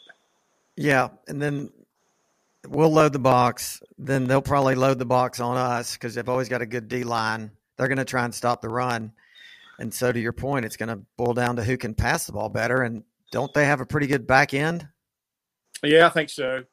I think so, but uh, I think we start getting. I mean, I'm pretty confident. Beck. I think Beck knows what he's doing out there. I mean, I'm, I'm, you know, he seems to be able to pick up blitzes pretty good, from what I can tell, what I've seen. Um, he, he he's got everything mentally in there. I, think it's just, you know, getting him going. Uh, he's early in his career. I mean, it's his fifth game he's ever started, so. I hope he's a little more at ease now, and uh, and uh, take it down there and, and come home with a victory. I, I wouldn't think that Auburn would score too many points on us. Yeah, you just SEC road games, man. It's like I said, you know, I don't. We don't have to look any farther back than Missouri last year to just see you can't take anything for granted. Oh, I know. And another stat I heard last week coming out of halftime, Auburn's first four possessions. Granted, they were on the road at Texas A&M, but they had four possessions that netted minus 27 yards. Well, I'd love to see some of that. Yeah, I mean, it looks like uh, it looks like to me, we, if, you know, our defense. You know, I know uh, we're looking forward to uh, Dumas Johnson playing a, little more to his level. I think he alluded to it this week, so that'll help. We'll need him, especially if they're feeding the ball to that running back. For sure, and you know, I think what's hampered him is not having a Jordan Davis or a Jalen Carter in front of him to eat two blockers. Yeah, yeah. It might have been a little bit easier to be a, a all SEC or whatever when you had those two guys. Uh, I don't know if you saw Jalen Carter on Monday night. No. Oh gosh, he was going crazy for the Eagles. Um, he rushed the passer. The guy threw a short pass. He turned around off his black block, caught the guy, knocked the ball out of his hands. There was another guy engaging the runner, but he came from behind him, knocked the ball out, recovered the fumble. I mean, Philadelphia is just going crazy over him right now. I mean, he just looks like a man amongst boys out Yeah, there. as a rookie. It's almost like he's dominating more in the pros, or at least as much as he was in college. Maybe he's a little more amped up right now. You know, sometimes I, I think last year he kind of realized he could win with we could win without him, and he may have kind of coasted a little bit. I think right now he's on a he, he's running his engine at full full tilt. He's playing for that second contract. Yeah, he's already playing for that second. one. You know, I mean, Yeah. that's going to be his biggest one. Yeah, well, they love him right now. I don't know why they wouldn't. The Philly Dogs. Yeah, they got a lot of them. Yeah. It's, it's. I told my wife, I'm like, there's there's there's D'Andre. Oh, there's Nolan. Nolan cracked ba- Baker Mayfield. I mean, hurt him. Uh, put a little rib shot on him. And, Oh, uh, really? Oh, there, there's there's Jordan Davis. There's you know, it's like on and on. yeah, it's crazy. She didn't realize how many dogs were on the Eagles. Are the Eagles undefeated? Yes, I believe they are. God, the perfect scenario would be the Eagles to win it all and we win it all. Yeah, unless you're a lifelong Eagles hater like me, I gotta. It's, it's hard for me to. I gotta come around to the Eagles a little bit. I've always hated them. Well, I've never really had any ill will to them. Of course, their fans are notoriously bad. They like to throw like they don't throw snowballs; they throw batteries. Yeah, what they boo Santa Claus. They almost turned the bus up. The Phillies fans almost turned the bus over one time in the playoffs for the Braves. They rocked them. They had the bus bouncing back on two wheels. I heard a story Otis Nixon told one time, I think, of the Phillies trying to flip their bus. yeah, they're just animals up there. I mean, they're really not the city of brotherly love. Yeah, they're not at all. They're not at all. That's that's. But you know, I'm fired up, man, for this week. Uh, this is this is uh, exactly what the doctor ordered. I'm ready to be done with this early part of the season. I am too. I'm actually looking forward to being on my couch because I've been in Athens every weekend. Are you going to the game? No, I have to go to Milledgeville this weekend, Oh, that's right. uh, parents' weekend. So I'm probably going to be in my hotel room watching the game because I don't think I can stand to go to a bar and watch it. I, I have a real problem doing that. Yeah, it's it's tough. Yeah, you don't know what's going. Can't hear anything. You don't know who got hurt there. I couldn't see. Somebody had to get out of somebody's way. You know, if it's crowded, it probably will be. I'm. I'm I told the family I'm, I'm just going to stay in the hotel room, and they think I'm some kind of weirdo, but I, I don't care. That's why I want to watch the game, and I'll come out after. Well, invariably the cable will go out. Someone will inadvertently change the channel. It will be next to impossible to change it back. You'll miss 10 important plays and just go bonkers while that's happening. exactly. Almost as bonkers as Ryan Day went the other night after the uh, Notre Dame game. Yeah, I mean, I was talking uh, with with with Burt about that. I mean, the fact that he let 86 year old Lou Holtz into his head to just you know get to him that bad was just insane. I mean, first thing out of his mouth, he doesn't care. He didn't say anything about the game. He came out Iron Sheik wrestling promo Yeah, First Lou Holtz. It was incredible. Lou Holtz, I think it was Lou's like sideways lisp, and that was infuriating him as he told Maybe him it was. they weren't tough Ohio enough. State, Ohio State's just not a tough football team. I mean, Yeah. what they did last year against the Michigan Wolverines. You do a Yeah. pretty good Holtz. And uh, and and Ryan Day, meanwhile, he looks like he's in the witness protection program. That beard has more just for men black paint on it. One hundred percent. I mean, it's like okay, if I all of a sudden colored my gray beard, I'd know it. I'd be like, hey man, what's going on? You'd know, you'd know it. Everybody that knew me would start giving me grief about it and be like, "Dude, come on, you colored your beard black. That's so lame." I know he's not 27 last time I checked. Yeah, And he looks like he maybe he was mad at Lou Holtz, but he looks like he microwaved his face for about 20 minutes before the game st- started. His face was so red with that black beard. I was like, man, it, he looks like he's got a bunch of makeup on. He's hiding from the mob. I think he's been in the tanning bed trying to work on his base tan so- before the game.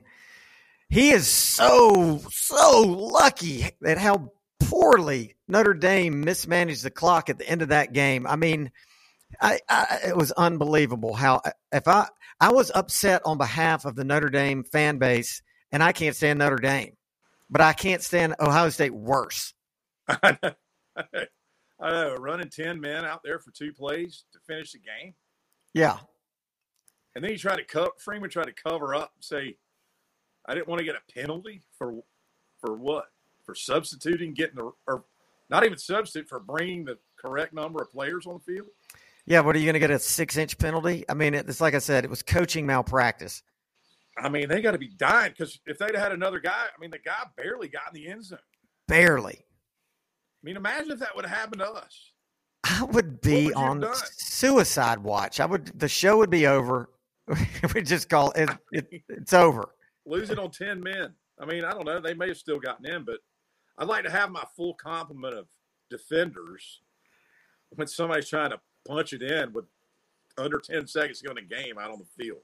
Can you imagine what would have happened if Notre Dame had stopped them with ten oh, men? man. They, they'd probably be, they'd probably be crowned. They might just cancel the season and say they're, they've won it all, give it to them. I mean, Lou Holtz would have gone bananas over that. Yeah, he, he'd have been telling Ryan Day, "To- told you so, or whatever. And he didn't back off of it. He was like, I still think we're a better team. You know, the end of the game didn't go our way, but you're, Ohio State, you're good. You're not great. I mean, Yeah. just sticking it to them. Yeah, uh, Ohio State's offense isn't quite as prolific as it was last year. I don't think. We need to get Lou Holtz on this show. That would be like a crowning achievement just to get him on here talking trash. I think that would be excellent. Hold, let me, I'm making a note. Contact Lou Holtz's agent.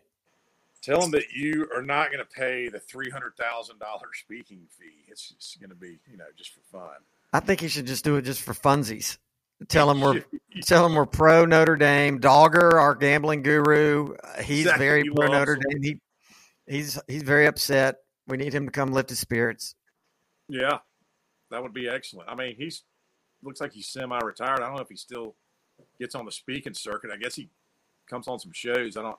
He used to speak to a lot of corporations and all, but This is the first time I've heard a peep out of him in years. yeah, he went. I used to like his pep talks back in the old days. Yeah, Halftime pep talks. sure. Those were those were excellent.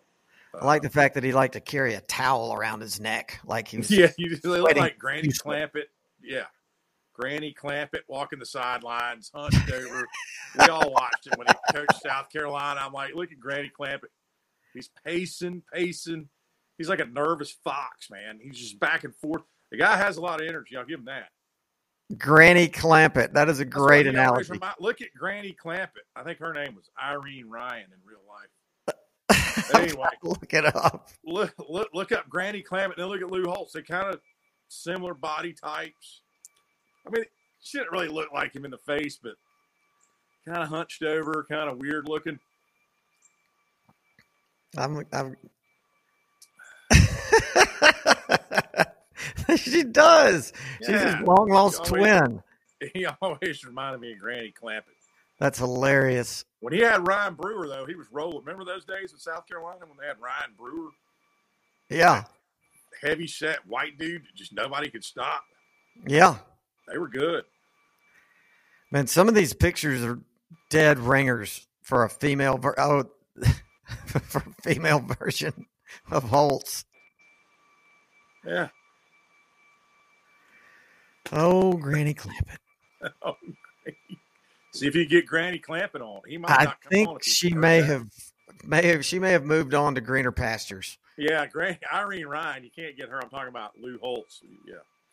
Exactly. May not appreciate that we were laughing and saying he looked like Granny Clampett. But anyway. I can't believe you pulled the name Irene Ryan out of a hat. Yeah, yeah. I just remember it. It used to flash up on the screen back in the days of watching Beverly Hillbillies. Yep. Fantastic television. Well, um, have fun in Milledgeville. I'll do it. Any other words of wisdom you can give us to give us comfort at this time? No, I feel not really. I just I, I'm pretty relaxed. I'm pretty comfortable. I'm pretty excited, and I'm trying to separate myself from the last two years. That's what you everyone needs to do. You need to quit thinking about those games. We can think about those teams when this season's over. We need to stop comparing this team to those teams.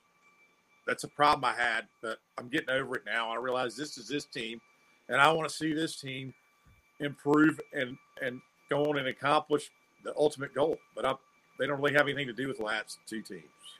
That is probably the perfect advice for every dog fan and 99% of the ones that are on social media whining and crying and moaning about this and about that. It's just this year. Forget about the last two. Yeah, Kirby says it all the time, but you ha- it's hard to do it when the season started. It's hard to separate, and then one game, two games, three games, you start thinking, well, last year, I, that's gone. So let's enjoy this year. I we've got a pretty good chance of doing doing I. I like our chances. Yeah. I like our, especially given the fact that there's no dominant team. yeah, exactly. That's that's the best part about it. And maybe we become that dominant team.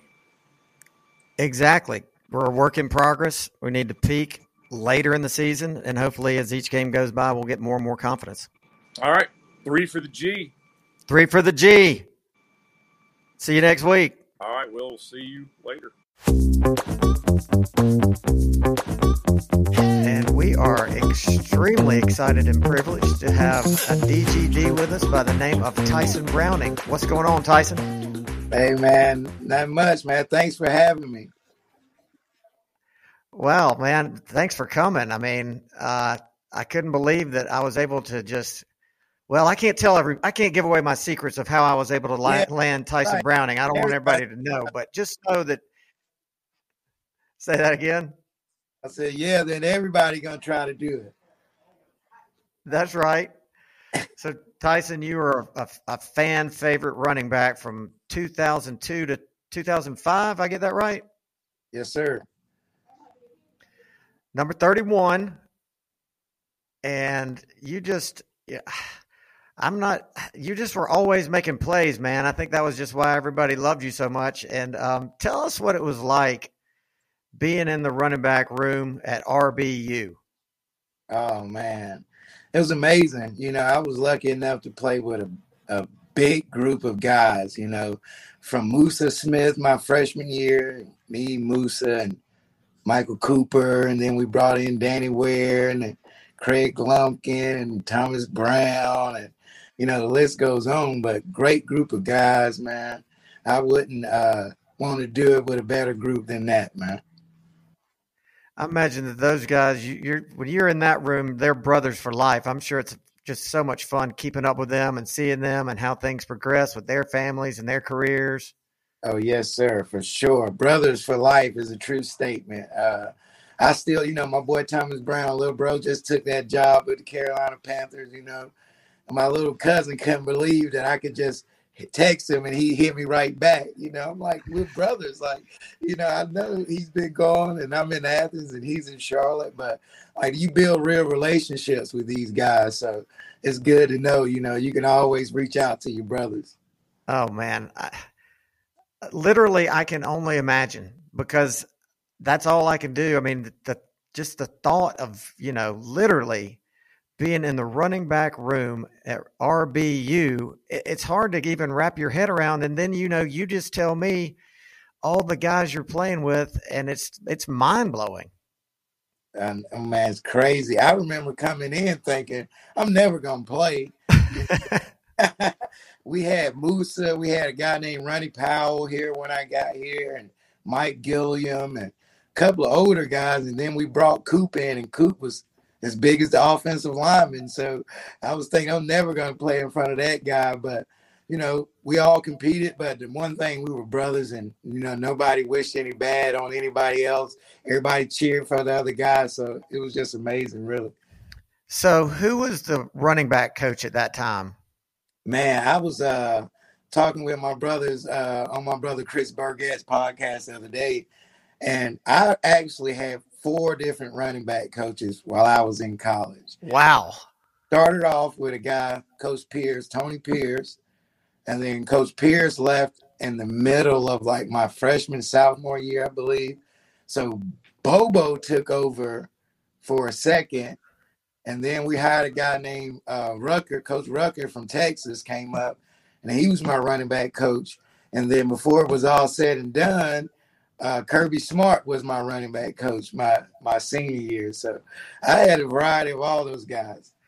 And and correct me if I'm wrong, but was that was the one and only year that Kirby was a running backs coach, correct? Correct. Correct. So so what was that like? I, I bet the room intensity maybe turned up a little bit when he came in there. Oh yes, man. That's what I tell people though. They they think that Kirby became this guy, this oh, personality when he became a head coach. No, that's not true. He was that guy when he was just a grad assistant. You know, I've seen him go from checking rooms to becoming a running back coach to going on and doing things in other places before going to Bama to becoming, you know, the fastest coach to almost 90 wins in his first 100 games. It's just been amazing, really. Okay, so you brought up something interesting. When he was a grad assistant, he was the guy checking rooms at night. Oh yeah, man. That was me and his first disagreement. well, I want to hear about it. What happened? Actually, him and Bobo, actually, you know, um, during camp, our summer camp, before we start school, the last night before school starts, they have a big block party on campus. But we're still in camp, so we're not supposed to go. But we're always like, we got to find a way to get to that party. So one night, uh, we're all getting ready to try to sneak out, and Bobo and Kirby's doing room check and they catch us. So I'm like, man, we're just gonna go back to the room. But then Bobo and Kirby were like, hey, look, just don't get any trouble. So I was thinking we could go to the party. Went to the party. Next morning, Coach Richt reads a list of names of guys who got caught leaving their room. and I'm like, Kirby, you, you, you could have just told me to go back to the room. You didn't have to turn me into Coach Richt. But uh, we still joke about that now to this day, really. Him and Bobo. So at the time where Kirby is your running backs coach, at that time, is he reporting to Bobo as the offensive coordinator, or was Bobo just quarterbacks coach? Um, at that time, Bobo was just a quarterback coach. Coach Richt was still the okay. coordinator. Coach Callaway had the title, but Coach Richt was calling the plays, really. I got you. I got you.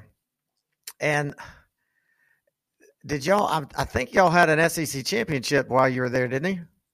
Yeah, we won two. I won in 2002 and 2005.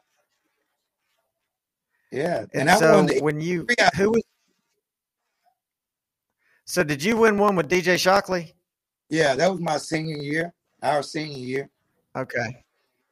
And then the one in 02 was with who? Greene. Greene. Yeah, David Greene. Yeah. Man, you two SEC championships under your belt. That's rare. Hey man, I told I tell guys all the time, man, I was blessed. I got a state championship and two SEC championship rings, man.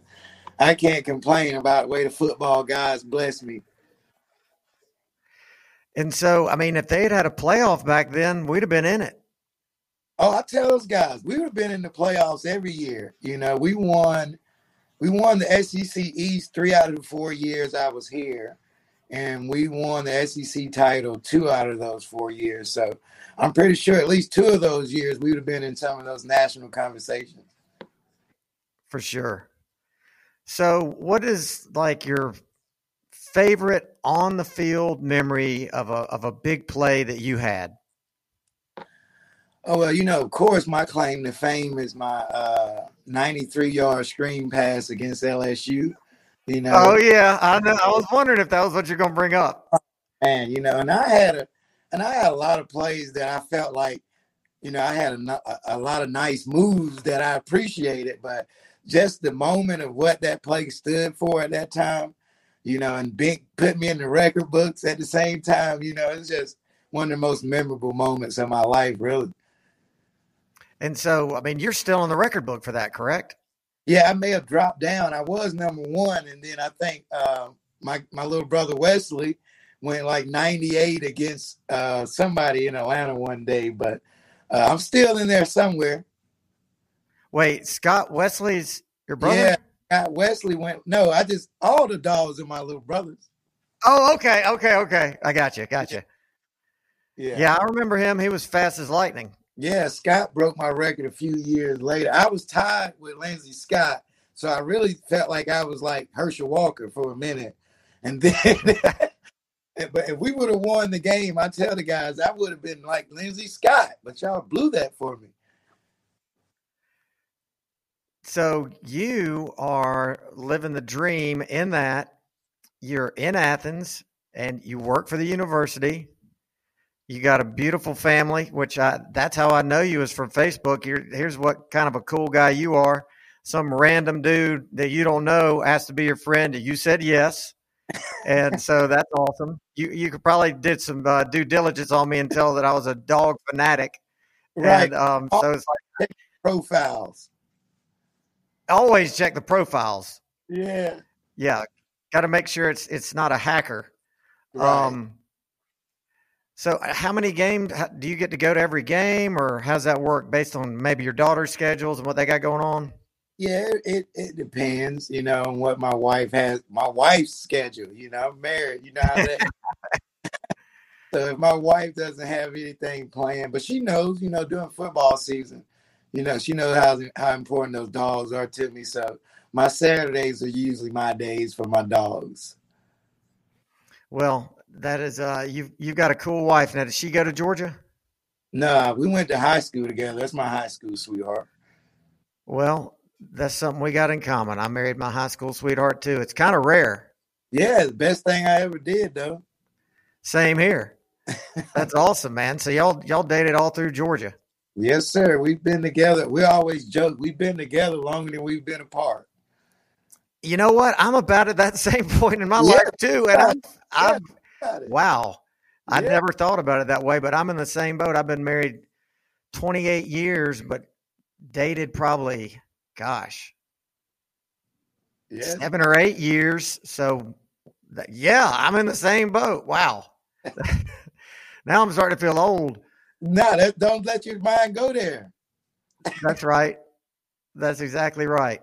Right.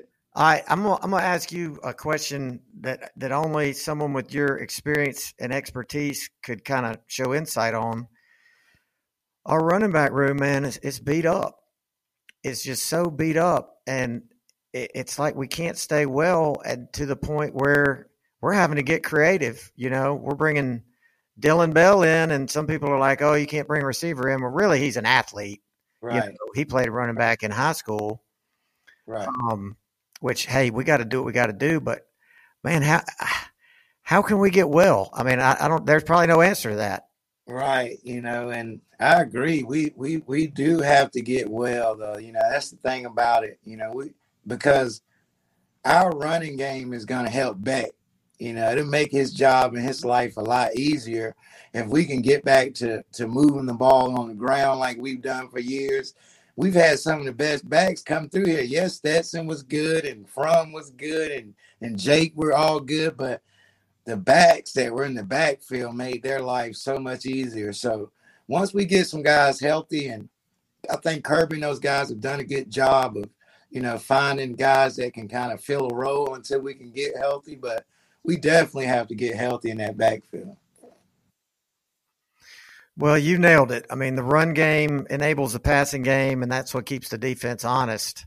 But yeah, I'm with you. Uh, we, we got to get that room healthy, and and gosh, we're, we're lucky we got so many guys. You know, I, at this point, I'm waiting to see, you know, Len'Neth Whitehead come in. You know, the Athens Academy boy that transferred from Tennessee. I'm like, man, let's see what he's got. He's a big guy. Yeah, he's a good big guy, good kid. You know what I mean? So you know him? Yeah, I know his dad. You know him? Family, yeah, yeah. Well, I, I was excited when I heard about him transferring in, just for you know, everybody says he's an awesome guy. Uh, got the size. Mm-hmm. You know, you know. Unfortunately for him, he had had injury after injury at Tennessee, and uh, you know, I'm I'm still hoping to see him out there. Oh yeah, and and I've been hearing, you know, the whispers that they may try to get him out there soon, but uh, we need something. We need some relief in that backfield. Yep. So this weekend, how are you feeling about it?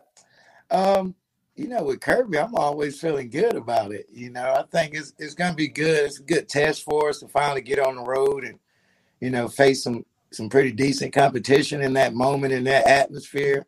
You know, it's a good thing to get that get that that kind of um, experience here this part of the season.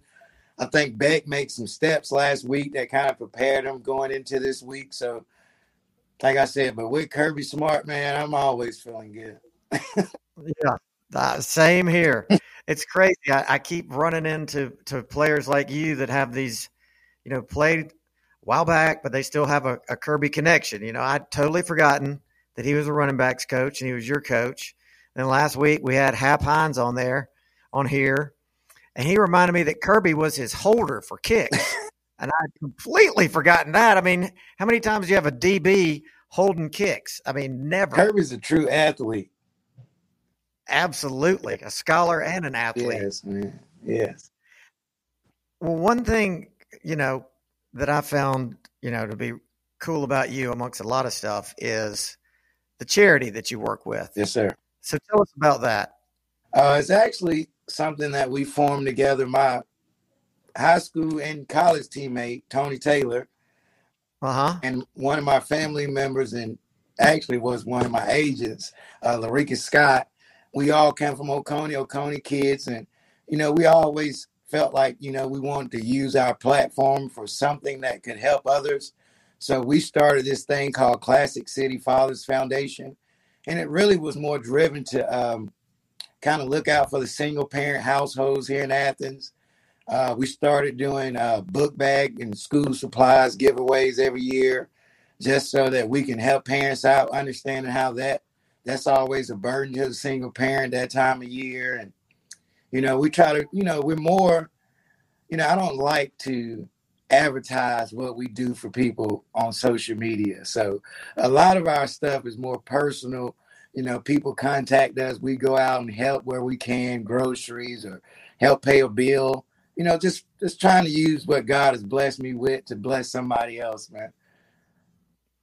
That's what it's all about. And you know, I was so glad, you know, just to see that out there, or I would have never, you know, I saw I found that buried in your LinkedIn profile, but you know, I would have never known about it, and that's something that's just so needed, not only in your community, but in every community. Yes. And also, it's a common thread amongst all UGA players.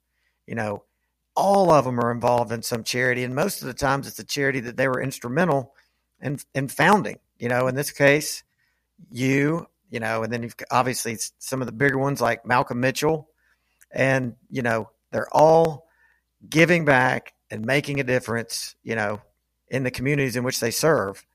And uh, I just think that, you know, that's such a, a testament to, well, obviously to the player, but also to the university in general that they're trying to do more than just create athletes. They're trying to, you know, create men for the future. Oh, yeah. You know, and that was always one of Coach Richt's biggest focuses, you know. You know, he was more concerned about the man you would become other than the player you would become. Mm-hmm. So a lot of the guys, you know, we all bought into that, you know, and and that was just a big part of what we were every day. So, you know, to see guys doing so much now, like I got brothers up in Charlotte from Charles Johnson to Thomas Davis doing things, and my guy Charles is everywhere from Charlotte to Hawkinsville. And I didn't play with Justin Houston, but we're best friends, and he's in Statesboro and Houston, and you know, just to see these guys continue to do and give of themselves and their time and you know their resources is just amazing, really. Oh man, that's that's absolutely what's up, and and that's great to hear. Even more stories that I have, you know, no idea about. You know, all these guys involved in all these charities. Uh, it's just a wonderful thing to see. Yes, sir. So, I'm gonna put you on the spot. Give me a score prediction for Saturday. Hey, you know what? I'm gonna tell you. When I was in college, quick story. Tell it. after LSU game, I, I had my 93 yard screen pass. Right. So up here, I'm like Tyson Browning that. so I get like a phone interview that that next day, and they asked me for a score prediction, and I'm cocky at this time, so I'm like, beat them like 30 to seven. I'm talking. Coach Richt calls me and was like, "Don't ever do that again."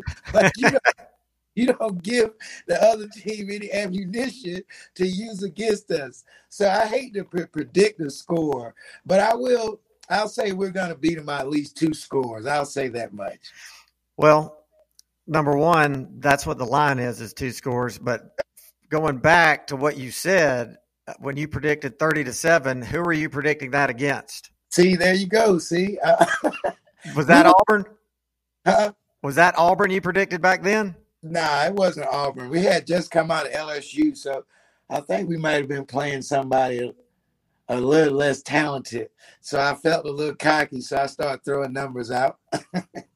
but uh, you just basically got uh, a little butt chew, and you didn't have to do any extra stadium steps or anything. No, no, he just made fun of me all week at practice. And and Richt makes me think about mat drills.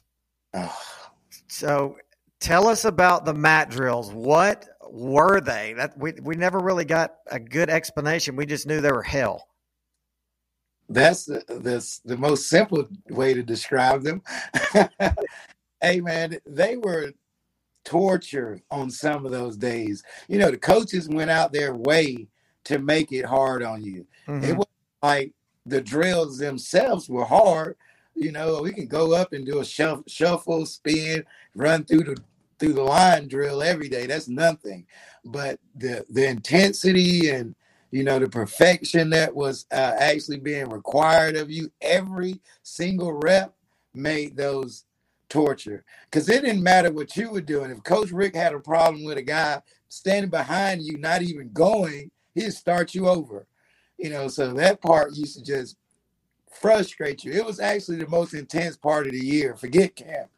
Mat drills were intense. So mat drills weren't a part of camp? Nah, that was something separate. So at what point are you doing that through the regular season? Are you doing that in the spring? No, like springtime. Yeah. Yeah, like springtime. Well, the the they're legendary. Yes, sure. They I seen them break plenty of men. Did you ever see anyone cry?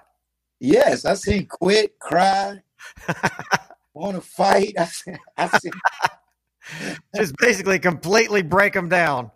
Man, Reggie Brown, great story. Reggie Brown, you remember the great Reggie Brown? Oh yeah, Reggie is one of the most freakish athletes I've ever been around. So, mat drills used to be easy to Reggie Brown. Uh-huh. So he started like finding ways to push himself.